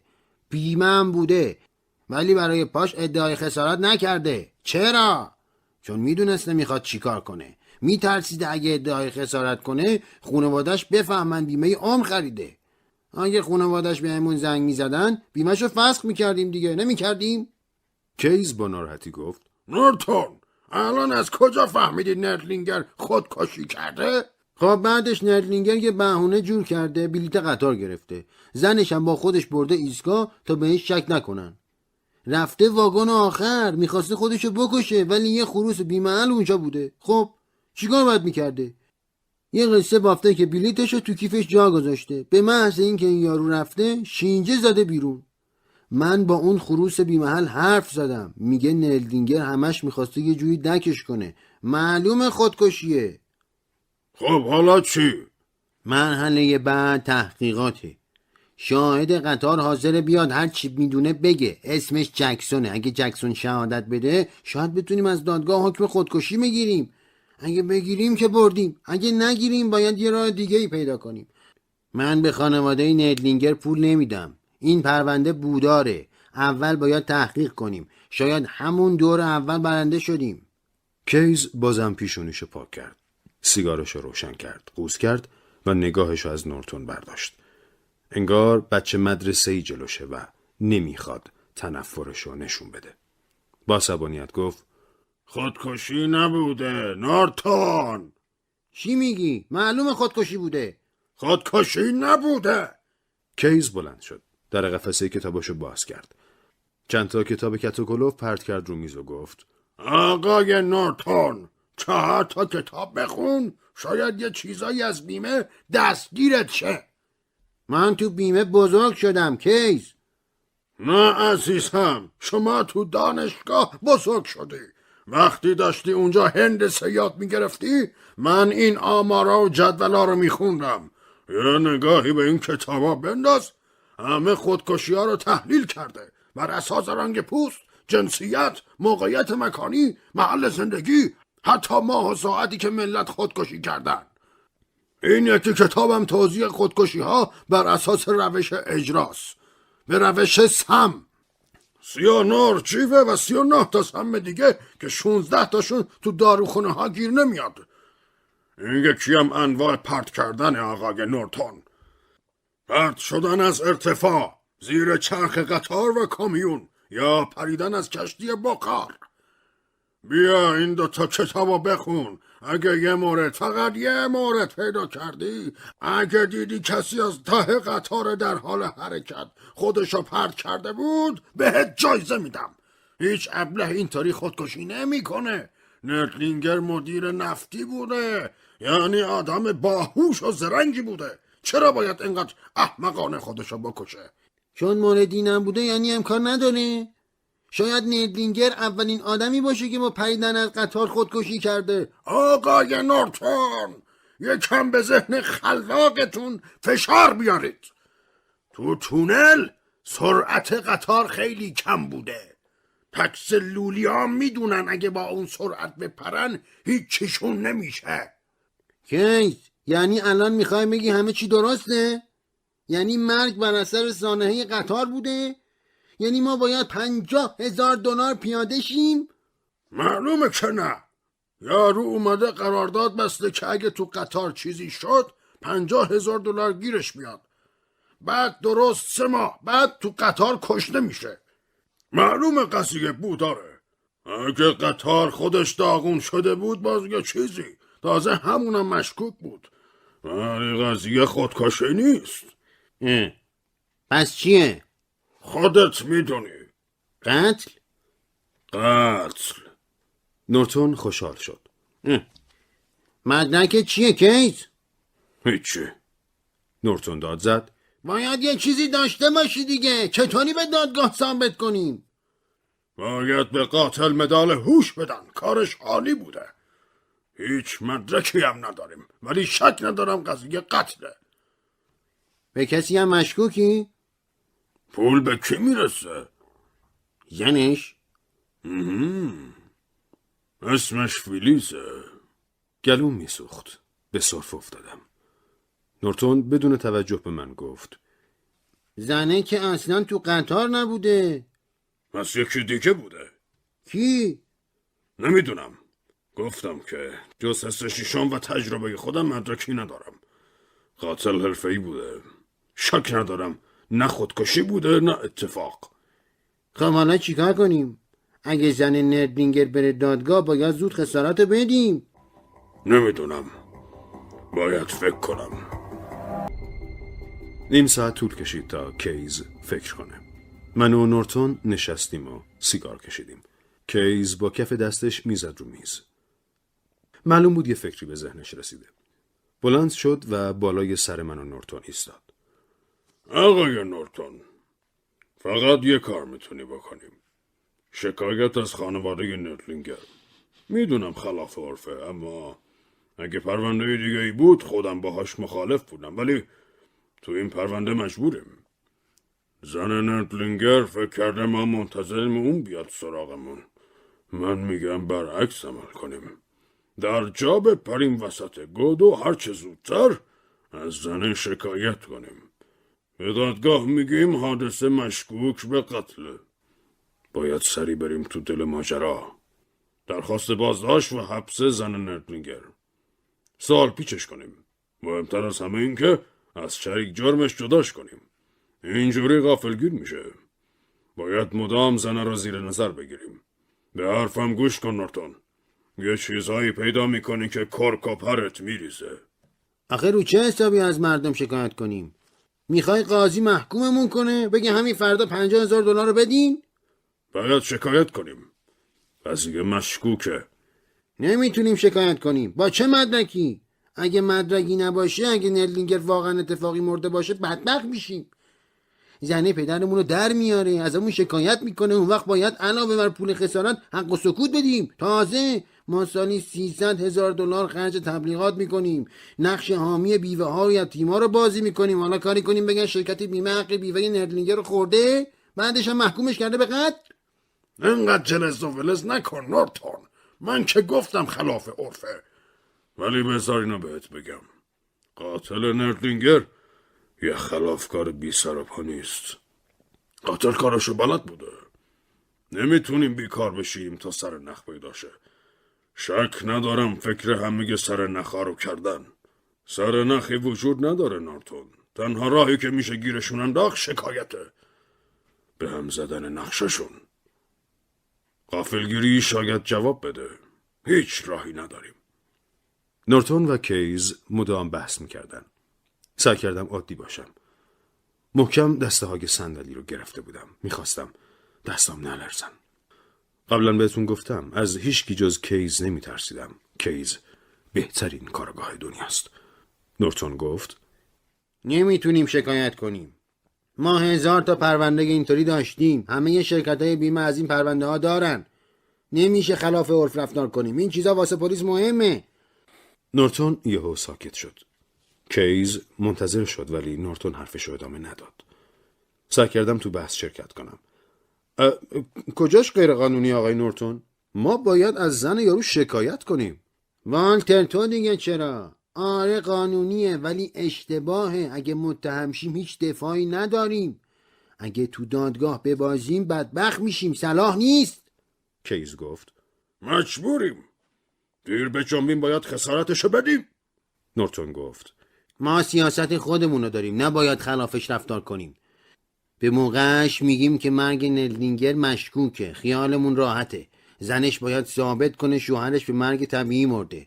نمیخوام اثبات چیزی بیفته گردن ما، برامون دردسر میشه. یعنی هیچ کاری نکنیم؟ الان نه کیز، شاید بعدن شکایت کنیم. کیز با نفرت گفت اگر پدرتون بود این ریسکو میکرد آقای نورتون. نورتون گفت من پدرم نیستم آقای کیز. هیچ کدوممون سر تحقیقات نرفتیم. نه من، نه کیز، نه نورتون. شرکت‌های بیمه دوست ندارن پلیس بفهمه مرده بیمه بوده. نورتون و کیز 2 تا مأمور تحقیق مخفی فرستادن پیش خبرنگارا. همه جسد و شناسایی کردن. فیلیس، مأمورای بلیت، باربر، چند تا از مسافرها، پلیس و همون یارو خروس بی محل که تو قطار پیشم بود، جکسون. هر چی میدونستن گفتن. بالاخره هیئت تحقیق رأیشو اعلام کرد. نامرده H.S. نردلینگر به خاطر شکستگی گردن ناشی از سقوط از قطار به شکل نامعلومی حدود ساعت 2 شب جانش را از دست داده است. همون شد که من و فیلیس میخواستیم. نورتون غافلگیر شد. واقعا امیدوار بود رأی دادگاه خودکشی نردلینگر باشه. به فیلیس گفته بودم با یک کشیش بره دادگاه. آخه هیئت تحقیق پزشکی قانونی وقتی ببینه جنازه قراره تو خاک کلیسا دفن بشه، حتی اگه یارو سم خورده باشه، بعد خودشو از قطار پرت کرده باشه پایین، بازم رأی میده به شکلی نامعلوم.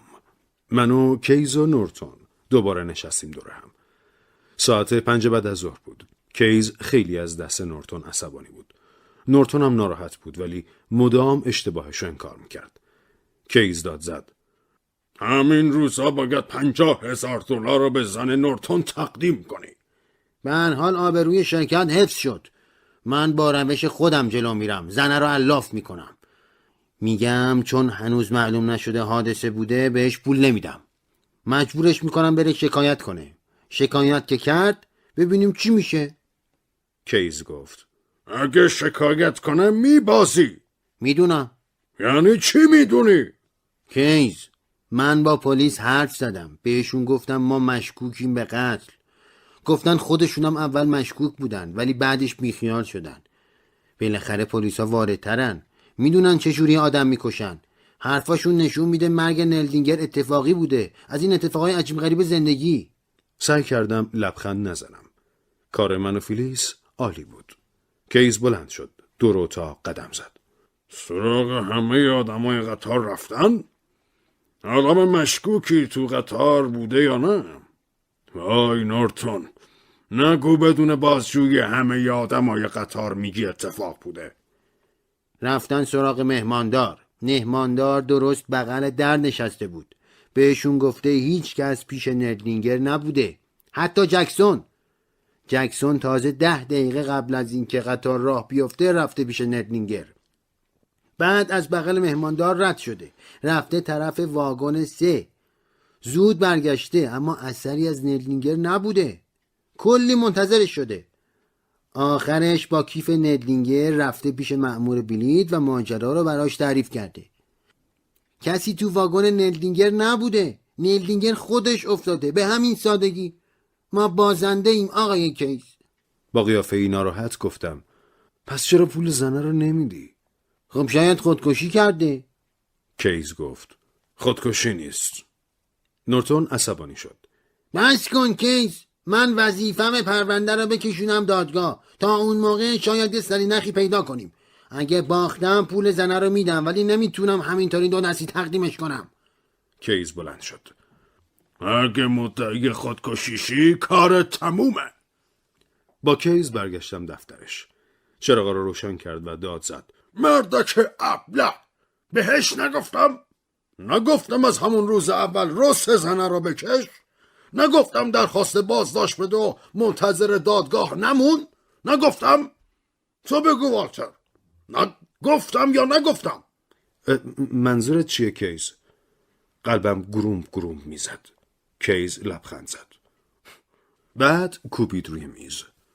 نردلینگر تو قطار نبوده. یه نفر چوبای زیر بغلش رو برداشته، جاش سوار قطار شده. باید از شر جکسون راحت می شده تا بپره پایین. نورتون ابله، اگه به حرفم گوش می داد تا الان همه چی رو شده بود. حالا همه چی بر علیه ماست. دیگه درخواست تشخیص هویت نردلینگر قلابی ممکن نیست. از همون اول حواسم به تشخیص هویت بود. خیلی مراقب بودم تو قطار کسی دقیق نبینتم. فکر کردم چوبای زیر بغل، پای شکسته، عینک، سیگار و یکم تخیل کافیه تا همه خیال کنن من خود نردلینگرم. کیز دوباره گفت: همه فقط چند ثانیه دیدنش، اونم تو تاریکی. بعدم پزشک قانونی ملافه رو از رو صورت مرده زده کنار، زنشم گفته خودشه. معلومه بقیه هم همینا میگن. الان همه شاهدای ابله گفتن نردلینگر تو قطار دیدن. اگه شاهدا حرفشون رو عوض کنن وکیل پدرشون رو در میاره.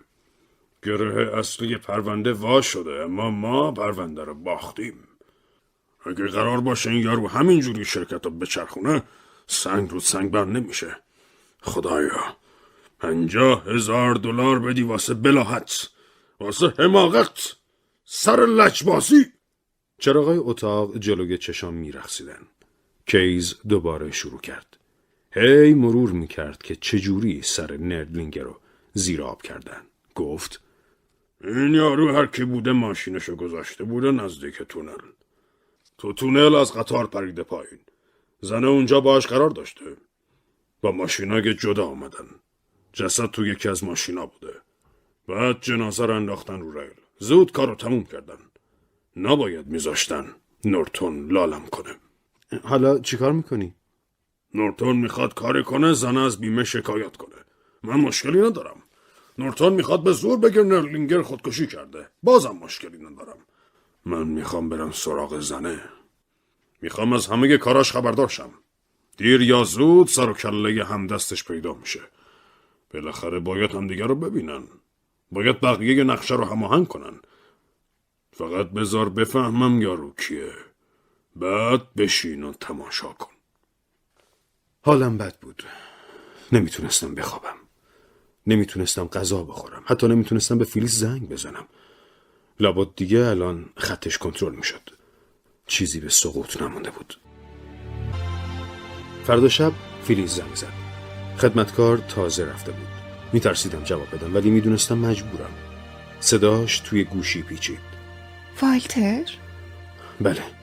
اول بگو کجایی؟ خونه؟ نه. توی فروشگاه هم نگران نباش. خیلی خوب بگو. لولا یه جوری شده. کارای عجیب و غریب میکنه. حتی جرأت ندارم از تلفن اتاق خودم استفاده کنم. چرا؟ مگه لولا چیزی فهمیده؟ نه. احتمالاً به خاطر مرگ پدرشه. براش خیلی سنگین بود. خیلی خوب. زود بگو چی شده. میترسیدم زنگ بزنم. مجبور بودم تا مراسم تدفین بمونم خونه. امروز بود؟ آره، بعد جلسه تحقیق. فردا هم صندوق امانات نردلینگر رو باز میکنن. به خاطر محاسبات مالیات بر ارث. بیمه نامه اونجاست؟ آره، هفته پیش گذاشتمش تو صندوق. خیلی خوب. تو با وکیلت برو شرکت نردلینگر. مأمور مالیات طبق قانون اونجاست. خوب گوش کن. بیمه نامه رو پیدا کن. تو میدیش به وکیلت. بهش میگی درخواست خسارت بده. تا این کارو نکنی همه چی رو حواس. گوش کن فیلیس. فعلا به وکیلت نگو. ولی اینا نمیخوان پول خسارت رو بدن. چی؟ نمیخوان؟ مگه دست خودشونه؟ فکر میکنن نردلینگر خودکشی کرده. منتظرن تو شکایت کنی. ببینن تصمیم هیئت منصفه چیه. بعد پول بدن. ولی به وکیلت نگو. بعدن خودش میفهمه. بذار شکایت کنه. یه چیز دیگه فیلیس. چی؟ من نمیتونم ببینمت. ولی من میخوام ببینمت. خطرناکه. درسته که مدیرای بیمه فکر میکنن نردلینگر خودکشی کرده ولی به همه چی مشکوکن. اگه همدیگر رو ببینیم دستمون رو میشه. اونا دنبال آتوان. اصلا و ابدا نباید با من تماس بگیری مگه ضروری باشه. اگه مجبور شدی از فروشگاه زنگ بزن خونم. هیچ وقت دوبار پشت هم از یه فروشگاه زنگ نزن. متوجه شدی؟ خدای من والتر، انگار ترسیدی. ترسیدم، خیلی هم ترسیدم. مامورای بیمه زرنگن فیلیس. یه اشتباه کوچیک میفرستتمون بالای دار. میخوای از شرکت بیمه شکایت نکنم؟ باید شکایت کنی وگرنه نابودیم. شکایت کن. ولی مراقب باش به وکیلت چی میگی. هنوزم دوستم داری؟ میدونی که دارم. به هم فکر میکنی؟ مدام. دیگه چی؟ دیگه قطع کن. ممکنه یکی بیاد بهم سر بزنه. صدات یه جوریه انگار میخوای زودتر از شرم خلاص شی. عقل حکم میکنه. خیلی خوب. حکم عقل شما چقدر طول میکشه؟ تا کی نباید ببینمت والتر؟ نمیدونم، واقعا نمیدونم. شاید زیاد. دلم برات تنگ شده. منم همینطور. ولی باید مراقب باشیم. باشه. خداحافظ. خداحافظ. راست گفتم. عاشق فیلیس بودم. مثل خرگوشی که عاشق مار زنگی شده. از روزی که من و فیلیس حرف زدیم یه هفته گذشته بود. تو دفترم نشسته بودم. منشیم در زد. آقای هاف، خانم لولا نردلینگر اومدن شما رو ببینن. یه دقیقه بیرون نگهش دار، بعد یه زنگ بزنم. میخواستم وقت تلف کنم. باید به خودم مسلط میشدم. بالاخره لولا اومد تو. نسبت به آخرین باری که دیده بودمش خیلی عوض شده بود. اون موقع به نظرم دختر بچه بود، ولی حالا بزرگ و پشمرده شده بود. با دیدنش تنم یخ کرده بود. گفتم اتفاق تلخ و وحشتناکی بود. آقای ساچتی چطوره؟ نمیخوام اسمشو بشنوم. فکر میکردم قرار ازدواج کنین. گفتم که یادش میافتم اذیت میشم. ببخشید. آقای هاف، شما قبلا لطف بزرگی در حق من کردین. همیشه براتون احترام قائلم.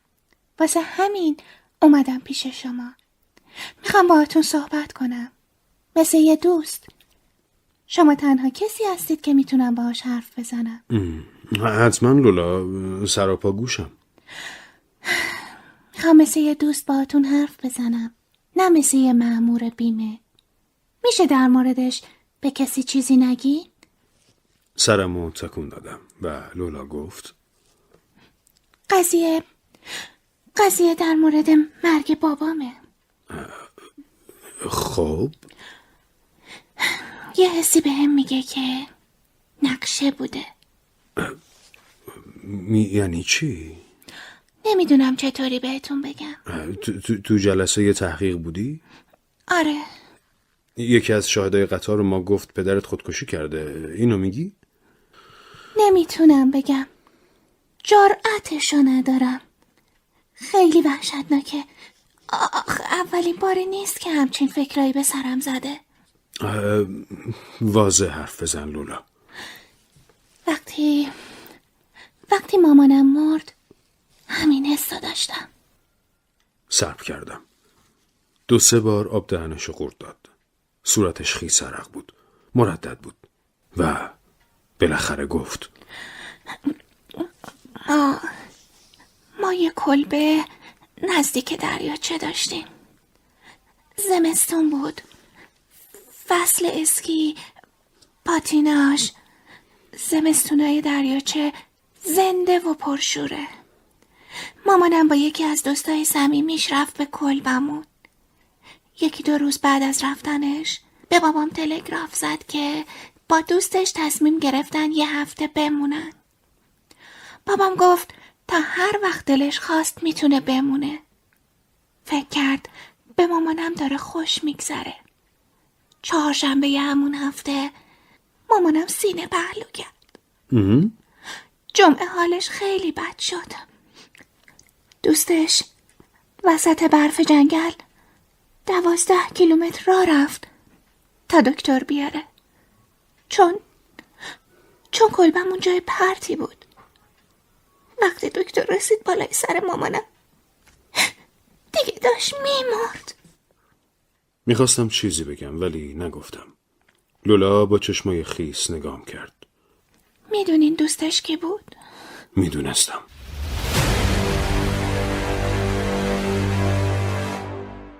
نمیدونم از کجا ولی میدونستم. قلبم میسوخت. گفتم نه لولا، نمیدونم. فیلیس. خب 2 تا زن وسط زمستون اون همه وقت تو کلبه چی کار میکردن؟ چرا مثل بقیه آدما نرفتن هتل؟ چرا مامانم جای تلگراف تلفن نزد؟ میخوای بگی مامان تلگراف نزده؟ نمیدونم. عجیب بود. چرا فیلیس اون همه راه رفت که دکتر بیاره؟ چرا تلفن نکرد؟ چرا با اسکیت از وسط دریاچه نرفت که 1/2 ساعت راهه؟ فیلیس اسکیت باز حرفه‌ایه. چرا اون مسیر 3 ساعته رو پیاده رفت؟ چرا زودتر نرفت پی دکتر؟ یه لحظه وایسا. مامانت به دکتر چی گفته وقتی دکتر؟ هیچی. اون موقع مامانم توی حال خودش نبود. دکتر تا رسید 5 دقیقه مامانم رو گذاشت زیر ماسک اکسیژن. کاری به این حرفا ندارم، ولی بالاخره دکتر دیگه، حتما واقعا سینه پهلو کرده بوده. شما فیلیس رو نمیشناسین ولی من خوب میشناسمش. اولا فیلیس یکی از بهترین پرستارای لس آنجلسه. اصلا همینجوری با مامانم آشنا شد. مامانم ریه هاش مشکل داشت. میدونی یعنی چی؟ یعنی فیلیس میدونست چی کار کنه تا بیماری مامانم عود کنه. میدونست چی کار کنه مامانم سینه پهلو کنه. میدونست سینه پهلو واسه مریضای ریه یعنی مرگ.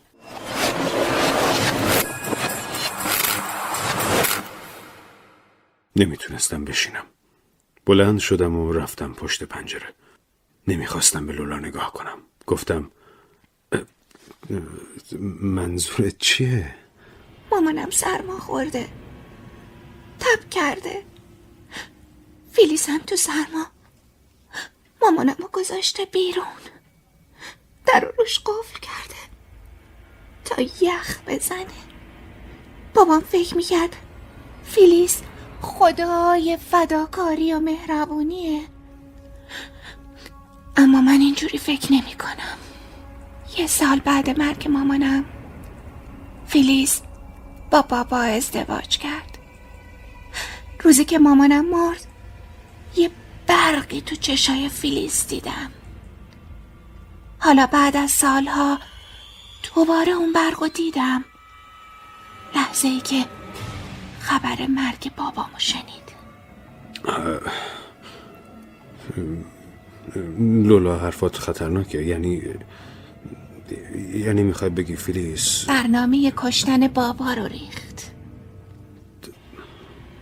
ببین تو ضربه روحی بدی خوردی.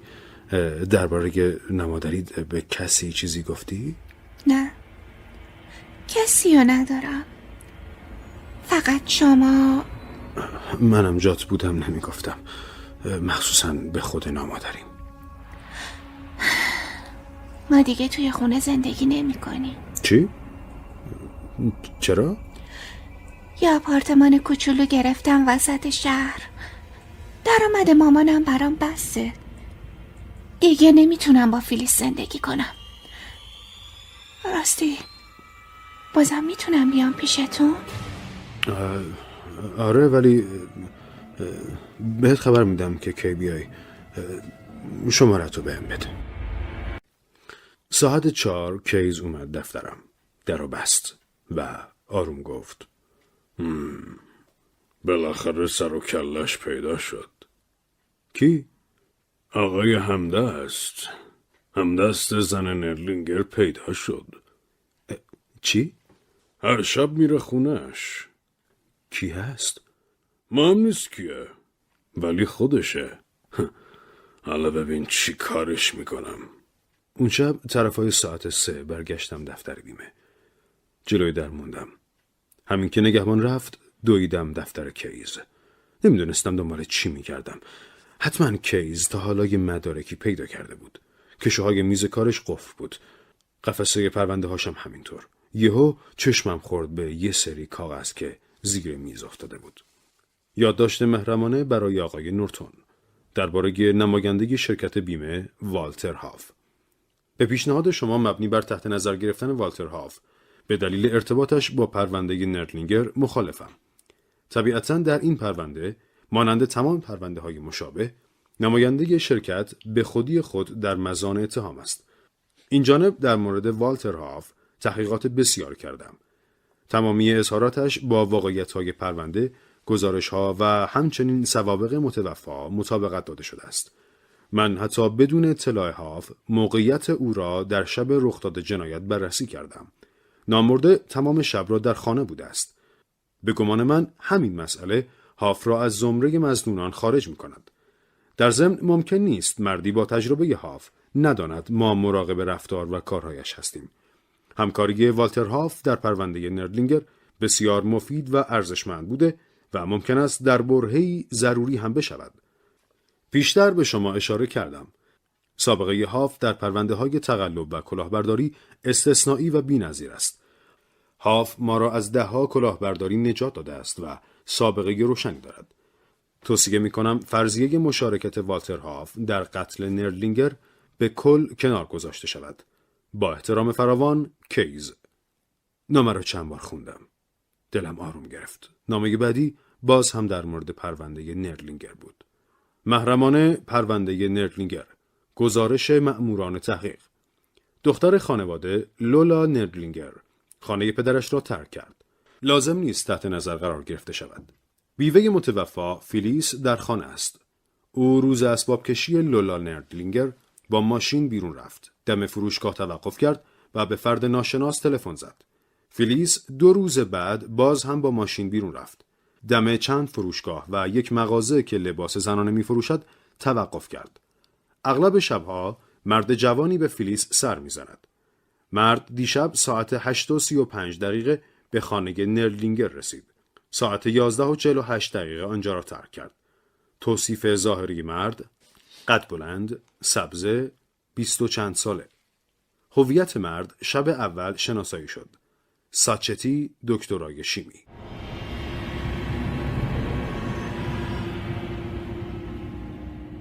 خب، پس کسی لولا را تعقیب نمی کرد. می تونستم ببرمش بیرون.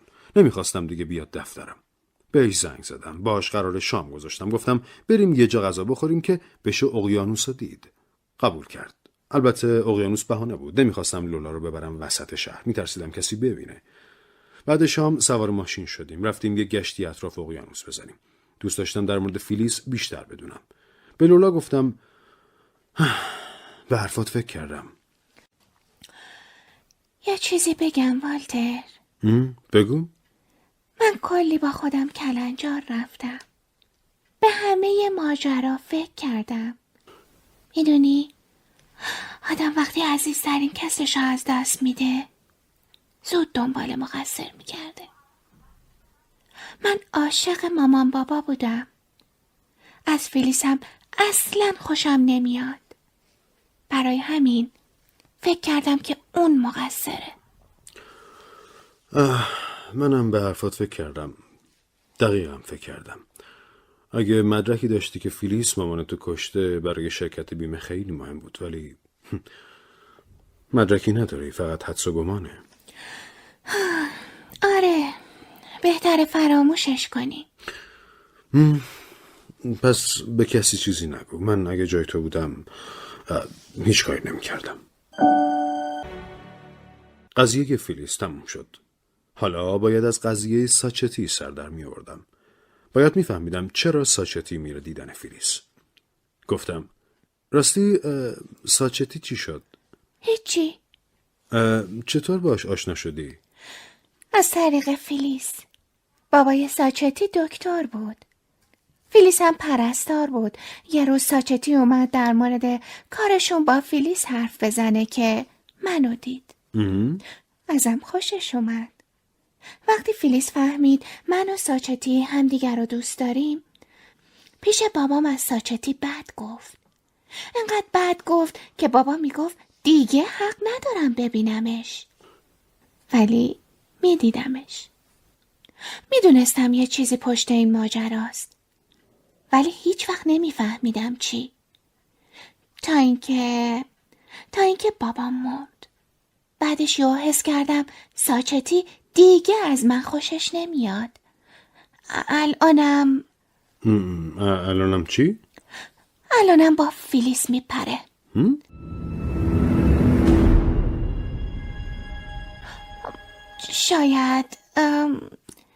شاید کشتن بابام کار فیلیس و ساچتی باشه. شاید با من بوده که فیلیس رو ببینه. مگه شب مرگ بابات ساچتی با تو نبود؟ نه، قرار بود همو ببینیم، ولی زنگ زد گفت مریض شده و نمیتونه بیاد. منم سوار اتوبوس شدم و رفتم سینما. اینو به هیچ کس نگفتم. یعنی چی مریض شد؟ سرما خورد. ولی والتر، خواهش میکنم بحث عوض کن. کلی جون کندم تا ساچتی و فیلیس رو فراموش کنم.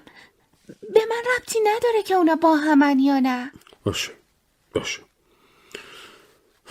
دیگه دربارش حرف نمیزنیم. لولا رو رسوندم و رفتم خونه. زل زدم به تاریکی.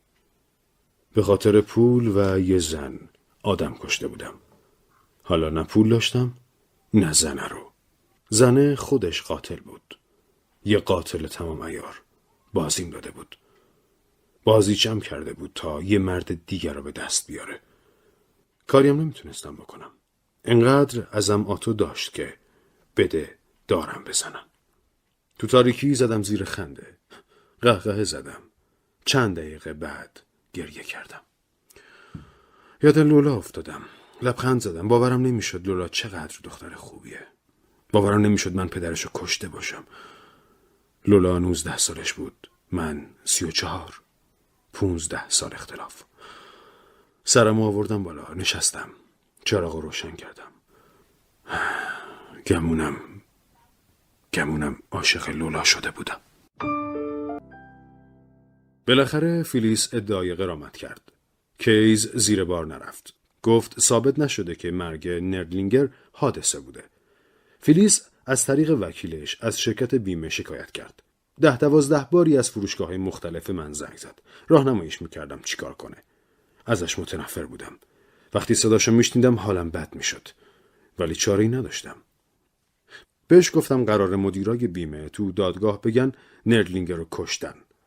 فیلیس اصلا جا نخورد. یه جوری نقش بازی کرد که خود منم فکر کردم شرکت بیمه داره سرش کلاه میذاره. خوشم اومد. نقشش خوب بلد بود. اگه محکم پای داستانش وامیساد خیالم راحت بود تو دادگاه به کیز نمیبازه. قرار شد اول پاییز دادگاه برگزار شه. هفته‌ای 3-4 شب لولا رو میدیدم. میرفتم دم آپارتمان کوچیکش برش میداشتم و میرفتیم شام. آخر شبم با ماشین یه دوره میزدیم. لولا خودش یه ماشین کوچولو خریده بود ولی معمولاً با ماشین من میرفتیم. واقعاً دوستش داشتم. اما هر وقت کنارش بودم یادم میومد پدرشو کشتم. یه شب کنار اقیانوس نشسته بودیم. لولا گفت یه چیزی بگم ناراحت نمیشی؟ درباره ساچتیه؟ آره. راستش دیشب دیدمش. البته اون منو ندید. والتر من دوستت دارم. اما فکر میکنم هنوز ساچتی رو یعنی نمیخوام بدبخت بشه. خب دیشب فیلیس و ساچتی رو تعقیب کردم. رفتن پارک. منم پشت یه نیمکت قایم شدم. صداهاشون رو میشنیدم. ساچتی میگفت تمام وامی که تو بهش دادی رو خرج کرده اما مدرکش رو نگرفته. نمیدونست دوباره از کجا پول جور کنه. اگه ساچتی و فیلیس با هم بابامو کشته باشن فیلیس باید بهش پول میداد دیگه. مگه نه؟ آره من فکر کردم کلن بیخیال قتل بابات شدی. میخواستم بیخیال شم چون فکر میکردم کار ساچتیه. اگه میفهمیدم ساچتی بابا رو کشته نابود میشدم. ولی حالا که مطمئنم مقصر نیست میخوام فیلیس رو گیر بندازم. حتی به قیمت جونم. چجوری؟ فیلیس از شرکت شما شکایت کرده تا دیه بابامو بگیره. میبینی چقدر پر روه؟ ولی به مدیر شرکتتون بگو نگران نباشه. من کلی چیز مشکوک در مورد فیلیس میدونم. یه هفته قبل از مرگ بابام فیلیس از مغازه بولوار قیمت لباس مشکی رو پرسید. ببین لولا شرکت بیمه که نمیتونه از فیلیس بپرسه چرا لباس مشکی خریدی. من میتونم. من میرم تو دادگاه و اینا رو سرش هوار میکشم. حرفمو میزنم. به قاضی و پلیس و بقیه هم کاری ندارم. میرم جلوی قاضی گلوشو میچسبم تا راستش از زیر زبونش بکشم. مجبورش میکنم اعتراف کنه. کسی نمیتونه جلوی منو بگیره. تصمیم گرفتم فیلیس رو بکشم.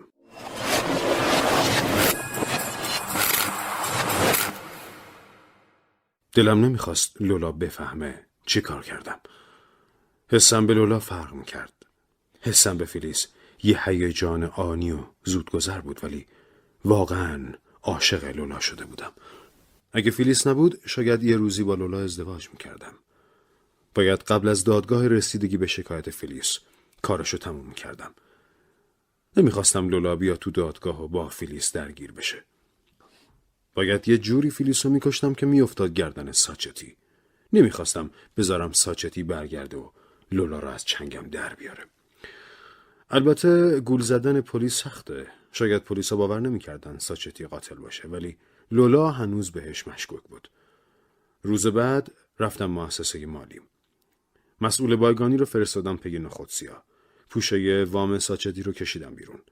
کلید ماشینش لای پوشه بود. مؤسسه مالیمون برای وام از مشتری وثیقه و کلید ماشینشو میگیره. کلید از تو پاکت در آوردم.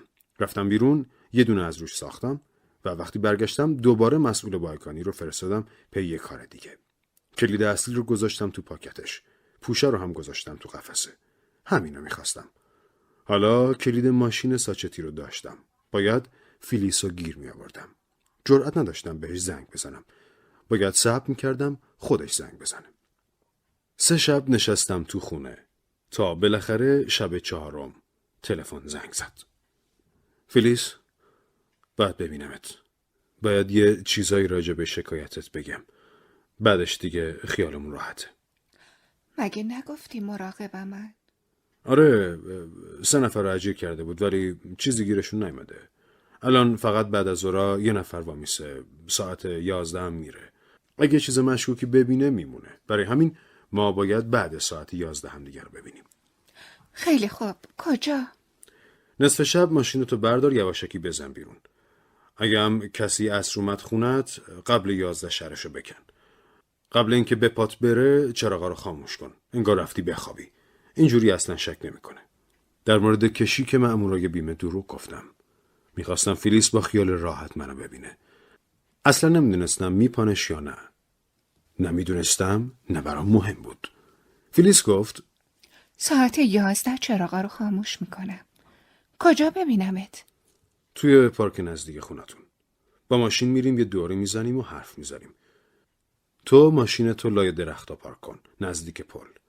یه جا نگه دار که بتونم ببینمت و با ماشین بیام سمتت. 12:30 پارک باش. من 1-2 دقیقه زودتر اونجام.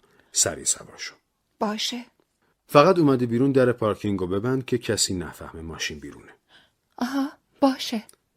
یه چیز دیگه، ماشینمو عوض کردم. یه کوپه ریزمیزه آبی. کوپه آبی؟ آره. بامزه است. میدونستم چرا بامزه است. فیلیس مدام سوار کوپه آبی ساچتی میشد. کاش میدونست ماشین همون ماشین ساچتیه. گفتم آره، واقعا بامزه است. پس فردا شب ساعت 12:30. 12:30. فردا میبینمت والتر. حسابی کارت دارم. خداحافظ. خداحافظ. بالاخره روز کشتن فیلیس رسید. تا ساعت 10 شب دفتر بودم. وقتی رفتم بیرون نگهبان داشت مجله میخوند. گفت تا دیر وقت کار میکنین آقای هاف؟ آره، تازه هنوز کارم تموم شده. میرین خونه کار کنین؟ نه، بعد دارم فیلم ببینم. یه هنرپیشه آشغالی توشه که قراره فردا شب باهاش درباره بیمه حرف بزنم. باید فیلمشو ببینم تا بتونم نرمش کنم. فردا هم وقتشو ندارم. این بازیگرام خودشیفتن. از شرکت اومدم بیرون، نزدیک سینما پارک کردم. ساعت 11:30 رفتم تو. بلیت طبقه پایین خریدم. باید با یه راهنما هم حرف می‌زدم تا تو ذهنش بمونه منو دیده. تا بعدن شهادت بده شب مرگ فیلیس من تو سینما بودم. رفتم سراغ یکی از راهنماهای دم در. پرسیدم فیلم شروع شده؟ نه آقا، تازه تموم شده. ساعت 11:20 دوباره شروع میشه. خودم میدونستم. گفتم عجب، خیلی باید منتظرشیم که کریستوف تو این فیلم هست؟ فکر کنم فقط یه تیکه آخرش باشه. یعنی من باید تا ساعت 1 شب منتظرشم تا کریستوف آشغالو ببینم؟ فردا شبم فیلمو نشون میدن آقا. اگه نمیتونین امشب منتظرشین پولتون رو از گیشه پس بگیرین. فردا شب؟ فردا شب شنبه هست نه؟ بله آقا. نه فردا کار دارم، باید همین امشب ببینم، شب جمعه. راهنما ردیف صندلیمو نشونم داد. یه کاغذ برنامه ازش گرفتم و گذاشتم تو جیبم. چند دقیقه نشستم، بعد جامو عوض کردم و رفتم طرف در. یواشکی از در خروج زدم بیرون. میخواستم بعدن بگم تا آخر فیلمو تو سینما موندم. دوتا شاهد داشتم، راهنما و نگهبان دفتر. سوار ماشین شدم و مستقیم رفتم پارک نزدیک خونه فیلیس. خیابونا خلوت بودن. پامو گذاشتم رو گاز. وقتی رسیدم ساعتمو نگاه کردم. 11:24 بود. با فیلیس ساعت 12 قرار داشتم. ماشین رو تو جایی که انتخاب کرده بودم پارک کردم. بعد پیاده راه افتادم سمت خونه ساچتی. 5 دقیقه به 12 رسیدم جلوی آپارتمانش. رفتم تو پارکینگ. سوار ماشین ساچتی شدم. روشنش کردم و رفتم طرف پارک. فکر کردم ساچتی چجوری میخواد ثابت کنه تو صحنه جرم نبوده. راهی نداشت ثابت کنه توی خونه بوده. خونش حتی تلفنم نداشت. 12:27 سر قرار بودم. برگشتم نگاه کردم. ماشین خودم از دور دیدم، ولی ماشین فیلیس هنوز نیامده بود. ساعتم از جیبم در آوردم و گرفتم دستم. عقربه رسید رو 12:30. فیلیس هنوز نیامده بود. ساعتم رو دوباره گذاشتم تو جیبم. یه شاخه لای بوته‌ها شکست. از جا پریدم. پنجره سمت راست ماشین رو دادم پایین و نشستم اونور. لای بوته‌ها رو نگاه کردم ببینم صدای چی بوده. یه شاخه دیگه هم شکست. این دفعه نزدیکتر. بعد نور یه جرقه اومد و یه چیزی خورد وسط سینم. گلوله بود. همون موقع هم میدونستم چی شده. فیلیس هم مثل من میدونست دنیا برای 2 نفر که با هم آدم کشتن جا نداره.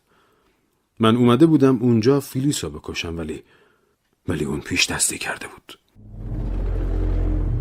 تکیه دادم به صندلی و صدای دویدنش رو شنیدم. حالا من با یه گلوله تو سینم رو تپه مونده بودم. سواره یه ماشین دزدی بودم. تازه صاحب ماشینم همون آدمی بود که کیز 1.5 ماه تعقیبش کرده بود. فرمون رو گرفتم و خودم رو کشیدم بالا. در رو باز کردم. با بدبختی پیاده شدم. تلو میخوردم. راه افتادم سمت ماشینم. درست نمیتونستم راه برم. دلم میخواست میشستم تا وزن وحشتناکی که رو سینم بود سبک شه.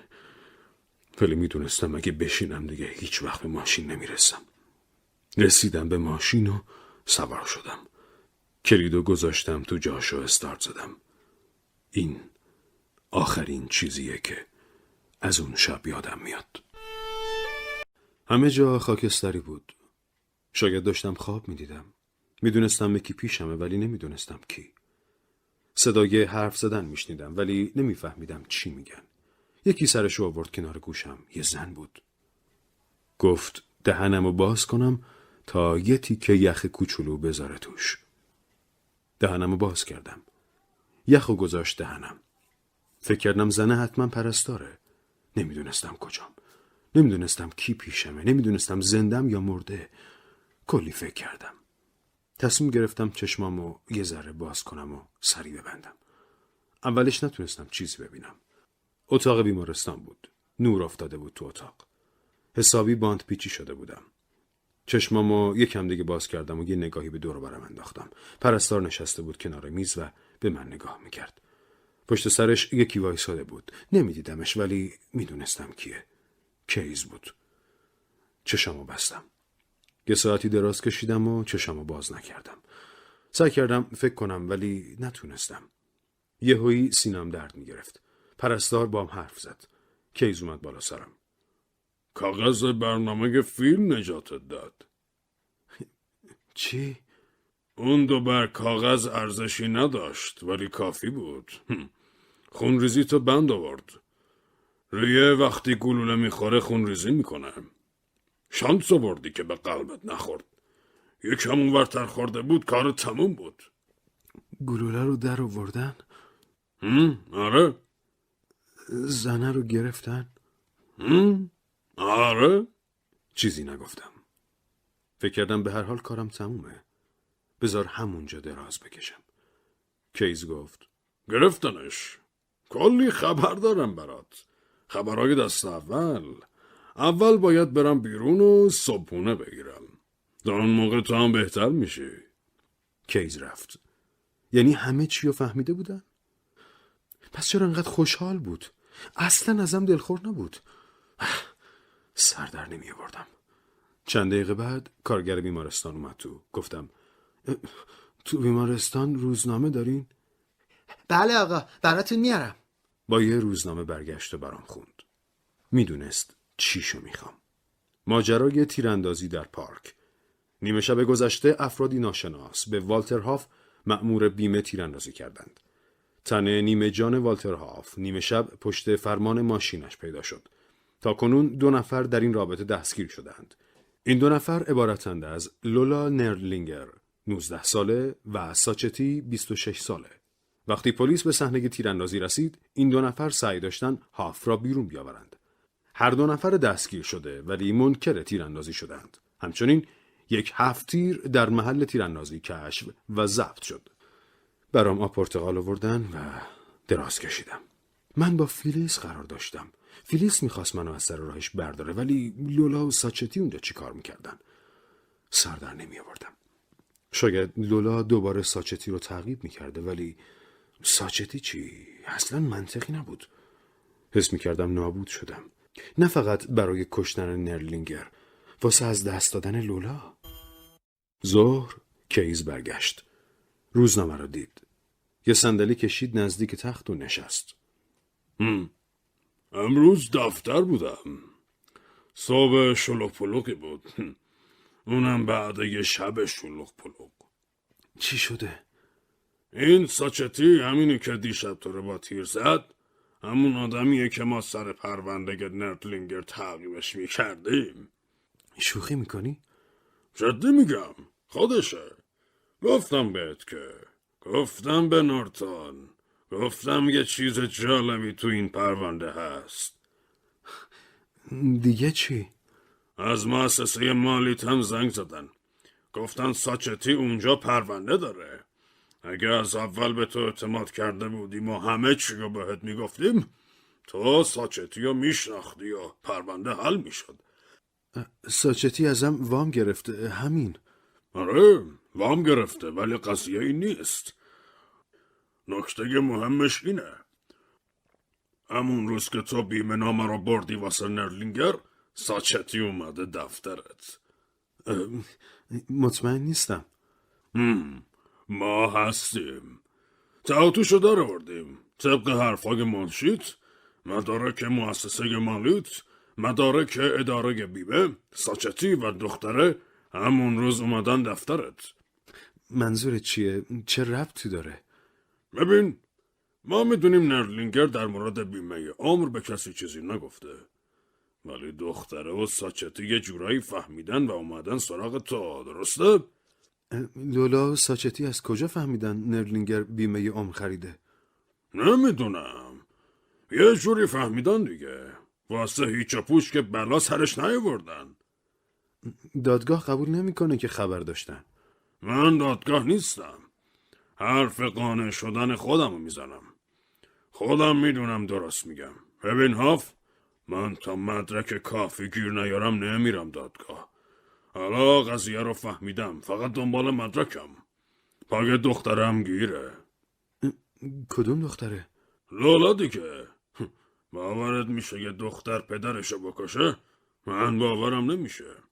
تا حالا 1000 تا دختر پدرشونو کشتن. $5000 شرط میبندم که 1000 تا دختر دیگه هم قرار پدرشونو بکشن. باورم نمیشه. باور میکنی.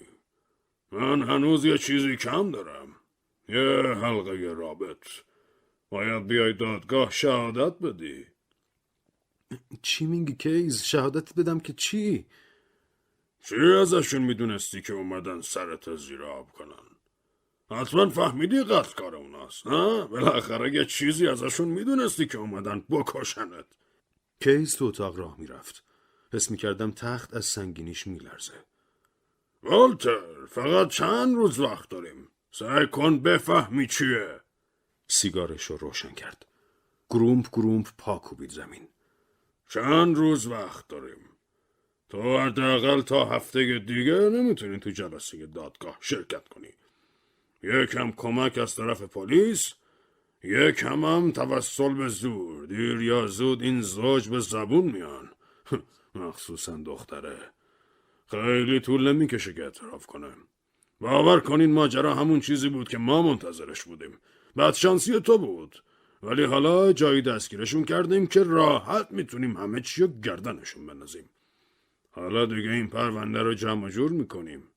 قبل امشب با موفقیت. چشمو بستم. فقط به لولا فکر میکردم. پلیسا دورش میکنن، شاید بزننش، مجبورش میکنن حرفایی بزنه که روحش هم خبر نداره. گفتم کیز. چیه؟ من نردلینگر رو کشتم. کیز اول نگام کرد، بعد افتاد رو صندلی و زل زد به من. همه چیو براش گفتم، حتی قضیه لولا رو. فقط 10 دقیقه طول کشید. کیز پا شد. دستشو گرفتم. گفتم کیز. کیز مکسی کرد. حواست باشه دختره رو نزنن. اگه بزننش میکشمت. تو الان کل ماجرا رو میدونی. فقط واسه این که لولا رو نزنن اعتراف کردم. قول بده. کیز دستمو جدا کرد و رفت. وقتی ماجرا رو تعریف می کردم امیدوار بودم آروم شم. چند ماه همه چی رو ریخته بودم تو خودم. با این ماجرا خوابیده بودم، خوابش رو دیده بودم، باهاش نفس کشیده بودم. حالا ریختمش بیرون، ولی آروم نشدم. فقط به لولا فکر می کردم. حالا لولا می فهمید من پدرش رو کشتم. 8:30 شب کیس برگشت. تا آمد تو اتاق پرستار رو بیرون کرد. با نورتون و یه وکیل معروف اومده بود. این وکیلو فقط واسه پرونده های گنده صداش میکردن. همشون وایسادن دورم. نورتون شروع کرد. تو در مورد این ماجرا با کسی حرفی زدی والتر؟ فقط کیس. دیگه؟ هیچکس. پلیس نیومده اینجا؟ چرا؟ تو راه رو دیدمشون. فکر کنم داشتن درباره من پچ‌پچ میکردن. پرستار نذاشت بیان تو. همه همدیگر رو نگاه کردن. کیز براش توضیح بده. کیز اومد حرف بزنه ولی وکیل جلاشو گرفت و نورتون رو برد یه گوشه. بعد کیز رو هم صدا کردن. هر از گاهی چند کلمه از حرفاشون رو میشنیدم. مسئله سرگی پیشنهاد بود و اینکه همشون باید شاهد مکالمه کیز و من باشن یا نه. وکیل موافق پیشنهاد کیز بود ولی دلش نمیخواست بعدن پاش به پرونده کشیده بشه. آخر سر توافق کردن که کیز با مسئولیت خودش پیشنهاد مطرح کنه و بقیه‌شون هم توی بیمارستان نمونن. بعد اینکه رفتن کیز نشست. متاسفم والتر. من همیشه ازت خوشم میومد. میدونم منم همینطور.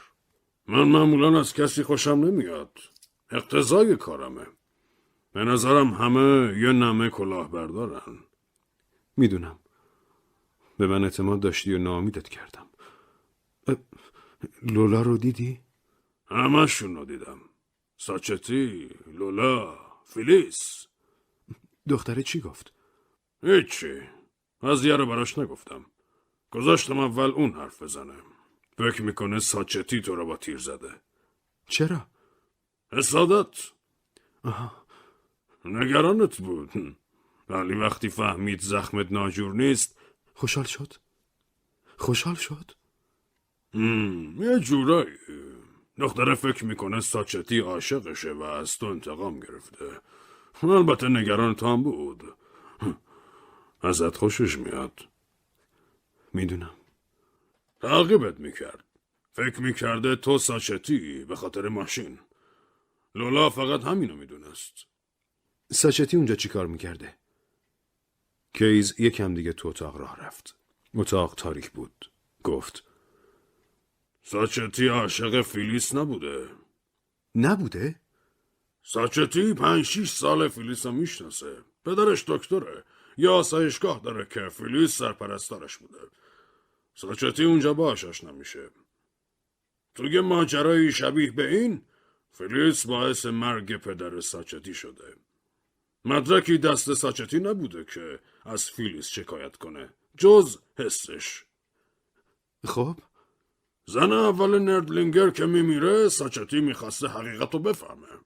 یه فرصت گیر آورده که بره تو خونه نردلینگر و با فیلیس حرف بزنه. تو خونه نردلینگر لولا رو میبینه و عاشقش میشه. بعد نقشش واسه فهمیدن حقیقت در مورد فیلیس پادر هوا میمونه. دلش نمیخواد دختره رو ناراحت کنه و مدرکی هم نداره که باهاش پیش بره. پس بیخیال میشه. چون به فیلیس شک داره، دلش نمیخواد دیگه بره تو اون خونه. واسه همین با دختره بیرون قرار میذاره. به محض اینکه فیلیس میفهمه یه چیزی بین اون دوتا هست، واسه لولا قصه های عجیب و غریب درباره پسر رو تعریف میکنه. پدره رو راضی میکنه تا جلوی لولا رو بگیره. در دیگه ساچتی رو نبینه. یهو نرلینگرم ناکار میشه. ساچتی تصمیم میگیره بیافته دنبال فیلیس و تهاتوی ماجرا رو در بیاره. دیگه لولا رو نمیبینه. حتی بهش نمیگه چرا. میره سراغ فیلیس و بهش ابراز علاقه میکنه. با خودش میگه اگه به خاطر دیدن فیلیس بره اونجا، فیلیس دیگه مقاومت نمیکنه. متوجهی؟ فیلیس قیم لولا بود، ولی اگه لولا ازدواج میکرد دیگه شوهرش میشد قیمش. قضیه مال و اموالم میرفت رو هوا. نفر بعدی لولا بود. فیلیس بعد من میخواست لولا رو بکشه. همین. بعد تو نوبت لولا بود. البته اون موقع ساچتی نمیدونست تو خطری، ولی لولا رو میدونست. میرسیم به دیشب. لولا ماشین ساچتی، یعنی در واقع تو رو تعقیب کرده. ساچتی هم زود برگشته خونه، چون فیلیس دکش کرده بوده. فیلیس اون روز چند تا سوال درباره پارک از ساچتی پرسیده بوده. ساچتی هم فهمید فیلیس آخر همون شب میخواد بره تو پارک دست گل به آب بده. پس جای اینکه بخوابه میره دم خونه فیلیس و زاغ سیاشو چوب میزنه. وقتی میره ماشینشو بر میداره. میبینه ماشین نیست. میترسه، چون لولا سویش ماشینشو داشت. ساچتی میدونست نفر بعدی لولاه. تاکسی میگیره میره پارک. اصلا نمیدونسته ماجرا چیه. یهو صدای شلیکو میشنوه. میدوه سمت صدا و تقریبا همزمان با لولا میرسن بالای سر تو. پسره فکر میکنه لولا شلیک کرده. لولا هم فکر میکنه پسره. عجب. هر کی یه جور سر کار بوده. این زن فیلیس یه روانی تمام عیاره. ساچتی گفت 5 تا مورد پیدا کرده که فیلیس پرستارشون بوده و مردن. عجب دیوانه‌ای. بله، عجب دیوانه‌ای. دیوانه‌ای که تو رو هم نابود کرد، هاف. ساکت شدم. کیز راست میگفت. من نابود شده بودم. کیز دوباره گفت نورتون رو راضی کردم نره دادگاه. نمیتونین صداشو در نیارین. نمیتونیم صداشو در نیاریم، ولی اگه همه بفهمن مأمور شرکت ما قتل کرده، برامون خیلی بد میشه. میدونم. تو باید یه اظهارگه به من بدی. باید تمام کاراتو با جزئیات بنویسی. بعد با پست سفارشی برام بفرستی تا روز بعدش برسه دستم. بعدش ترتیبی میدم که با کشتی بزنی به چاک. وقتی خیالم از رفتنت راحت شد، من اظهاریه رو میگیرم و تحویلش میدم به پلیس. این یه معامله است بین من و تو. یادت باشه اگه یه روز بخوای سعی کنی بندازی گردنم، میزنم زیرش. خیالت راحت. به محض این که به پلیس خبر بدیم، واسه دستگیریت آگهی جایزه میدیم. اگه دستگیر شی، جایزه رو میدیم و محاکمه میشی و دارت میزنن. پس بهتر ماجرا به دادگاه نکشه. اگه بکشه، هم برای ما بد میشه، هم برای خودت. فیلیس چی؟ ترتیب کار اونم دادم. فقط یه چیزی. چی؟ من هنوز نمیدونم لولا چی میشه. من باید خیالم از دختره راحت شه. باید بهم قول بدی، وگرنه اظهاریه‌ای دستت نمیرسه. لولا با وثیقه آزاده. قضیه منو میدونه؟ نه، هیچیو براش تعریف نکردم. کیس پا شد، ساعتشو نگاه کرد و آروم و پاورچین رفت بیرون تو راه رو. چشمامو بستم. نشستم. از روی عرشه ساحل مکزیکو رو نگاه میکنم. از پشت سرم صدای خفیف نفس نفس زدن کسی توجهمو جلب میکنه. حتی قبل اینکه نگاش کنم میدونم کیه. فیلیس. اینجا چی کار میکنی فیلیس؟ کیس با زنا خیلی مهربونه. از آخرین باری که دیده بودمش لاغرتر شده. کلی چروکای ریز دور چشماش افتاده. یه چیزی میده دستم. دیدیش؟ روزنامه کشتیه. نه ندیدمش. نمیخوامم ببینمش. لولا و ساچتی ازدواج کردن. کیس دستشونو گذاشته تو دست هم. شرکتتونم یه پولی داده به ساچتی. پس قضیه رو شده. نه کیس بی سر و صدا همه رو آزاد کرد. برای اعتبار شرکت بیمه؟ آها. فیلیس لبخند زد. شیرین ترین و غمگین ترین لبخندی که تو عمرم دیدم. باورم نمیشه فیلیس با این لبخند این همه آدم کشته باشه. با فیلیس تو کشتی قدم میزنیم. یه ملوان داره کشتی رو از بیرون تمیز میکنه. عصبیه. چشمم که بهش میفته میگه یک کوسه دنبال کشتیه. سعی میکنم نگاه نکنم ولی نمیتونم جلوی خودمو بگیرم. یه چیز سفید کثیف وسط دریا کشتی رو دنبال میکنه. خونریزیم دوباره شروع شده. خونریزی داخلی. از جایی که گلوله ریمو خراش داده. خیلی نیست ولی مدام خون تف میکنم. مدام به کوسه دنبال کشتی فکر میکنم و فیلیس. به فیلیس که صورتشو سفید سفید کرده با خط چشم مشکی، رژ لب و گونه قرمز، با یه حریر قرمز گنده چارگوش بدون آستین و دست‌هایی که شبیه ریشه های درختن.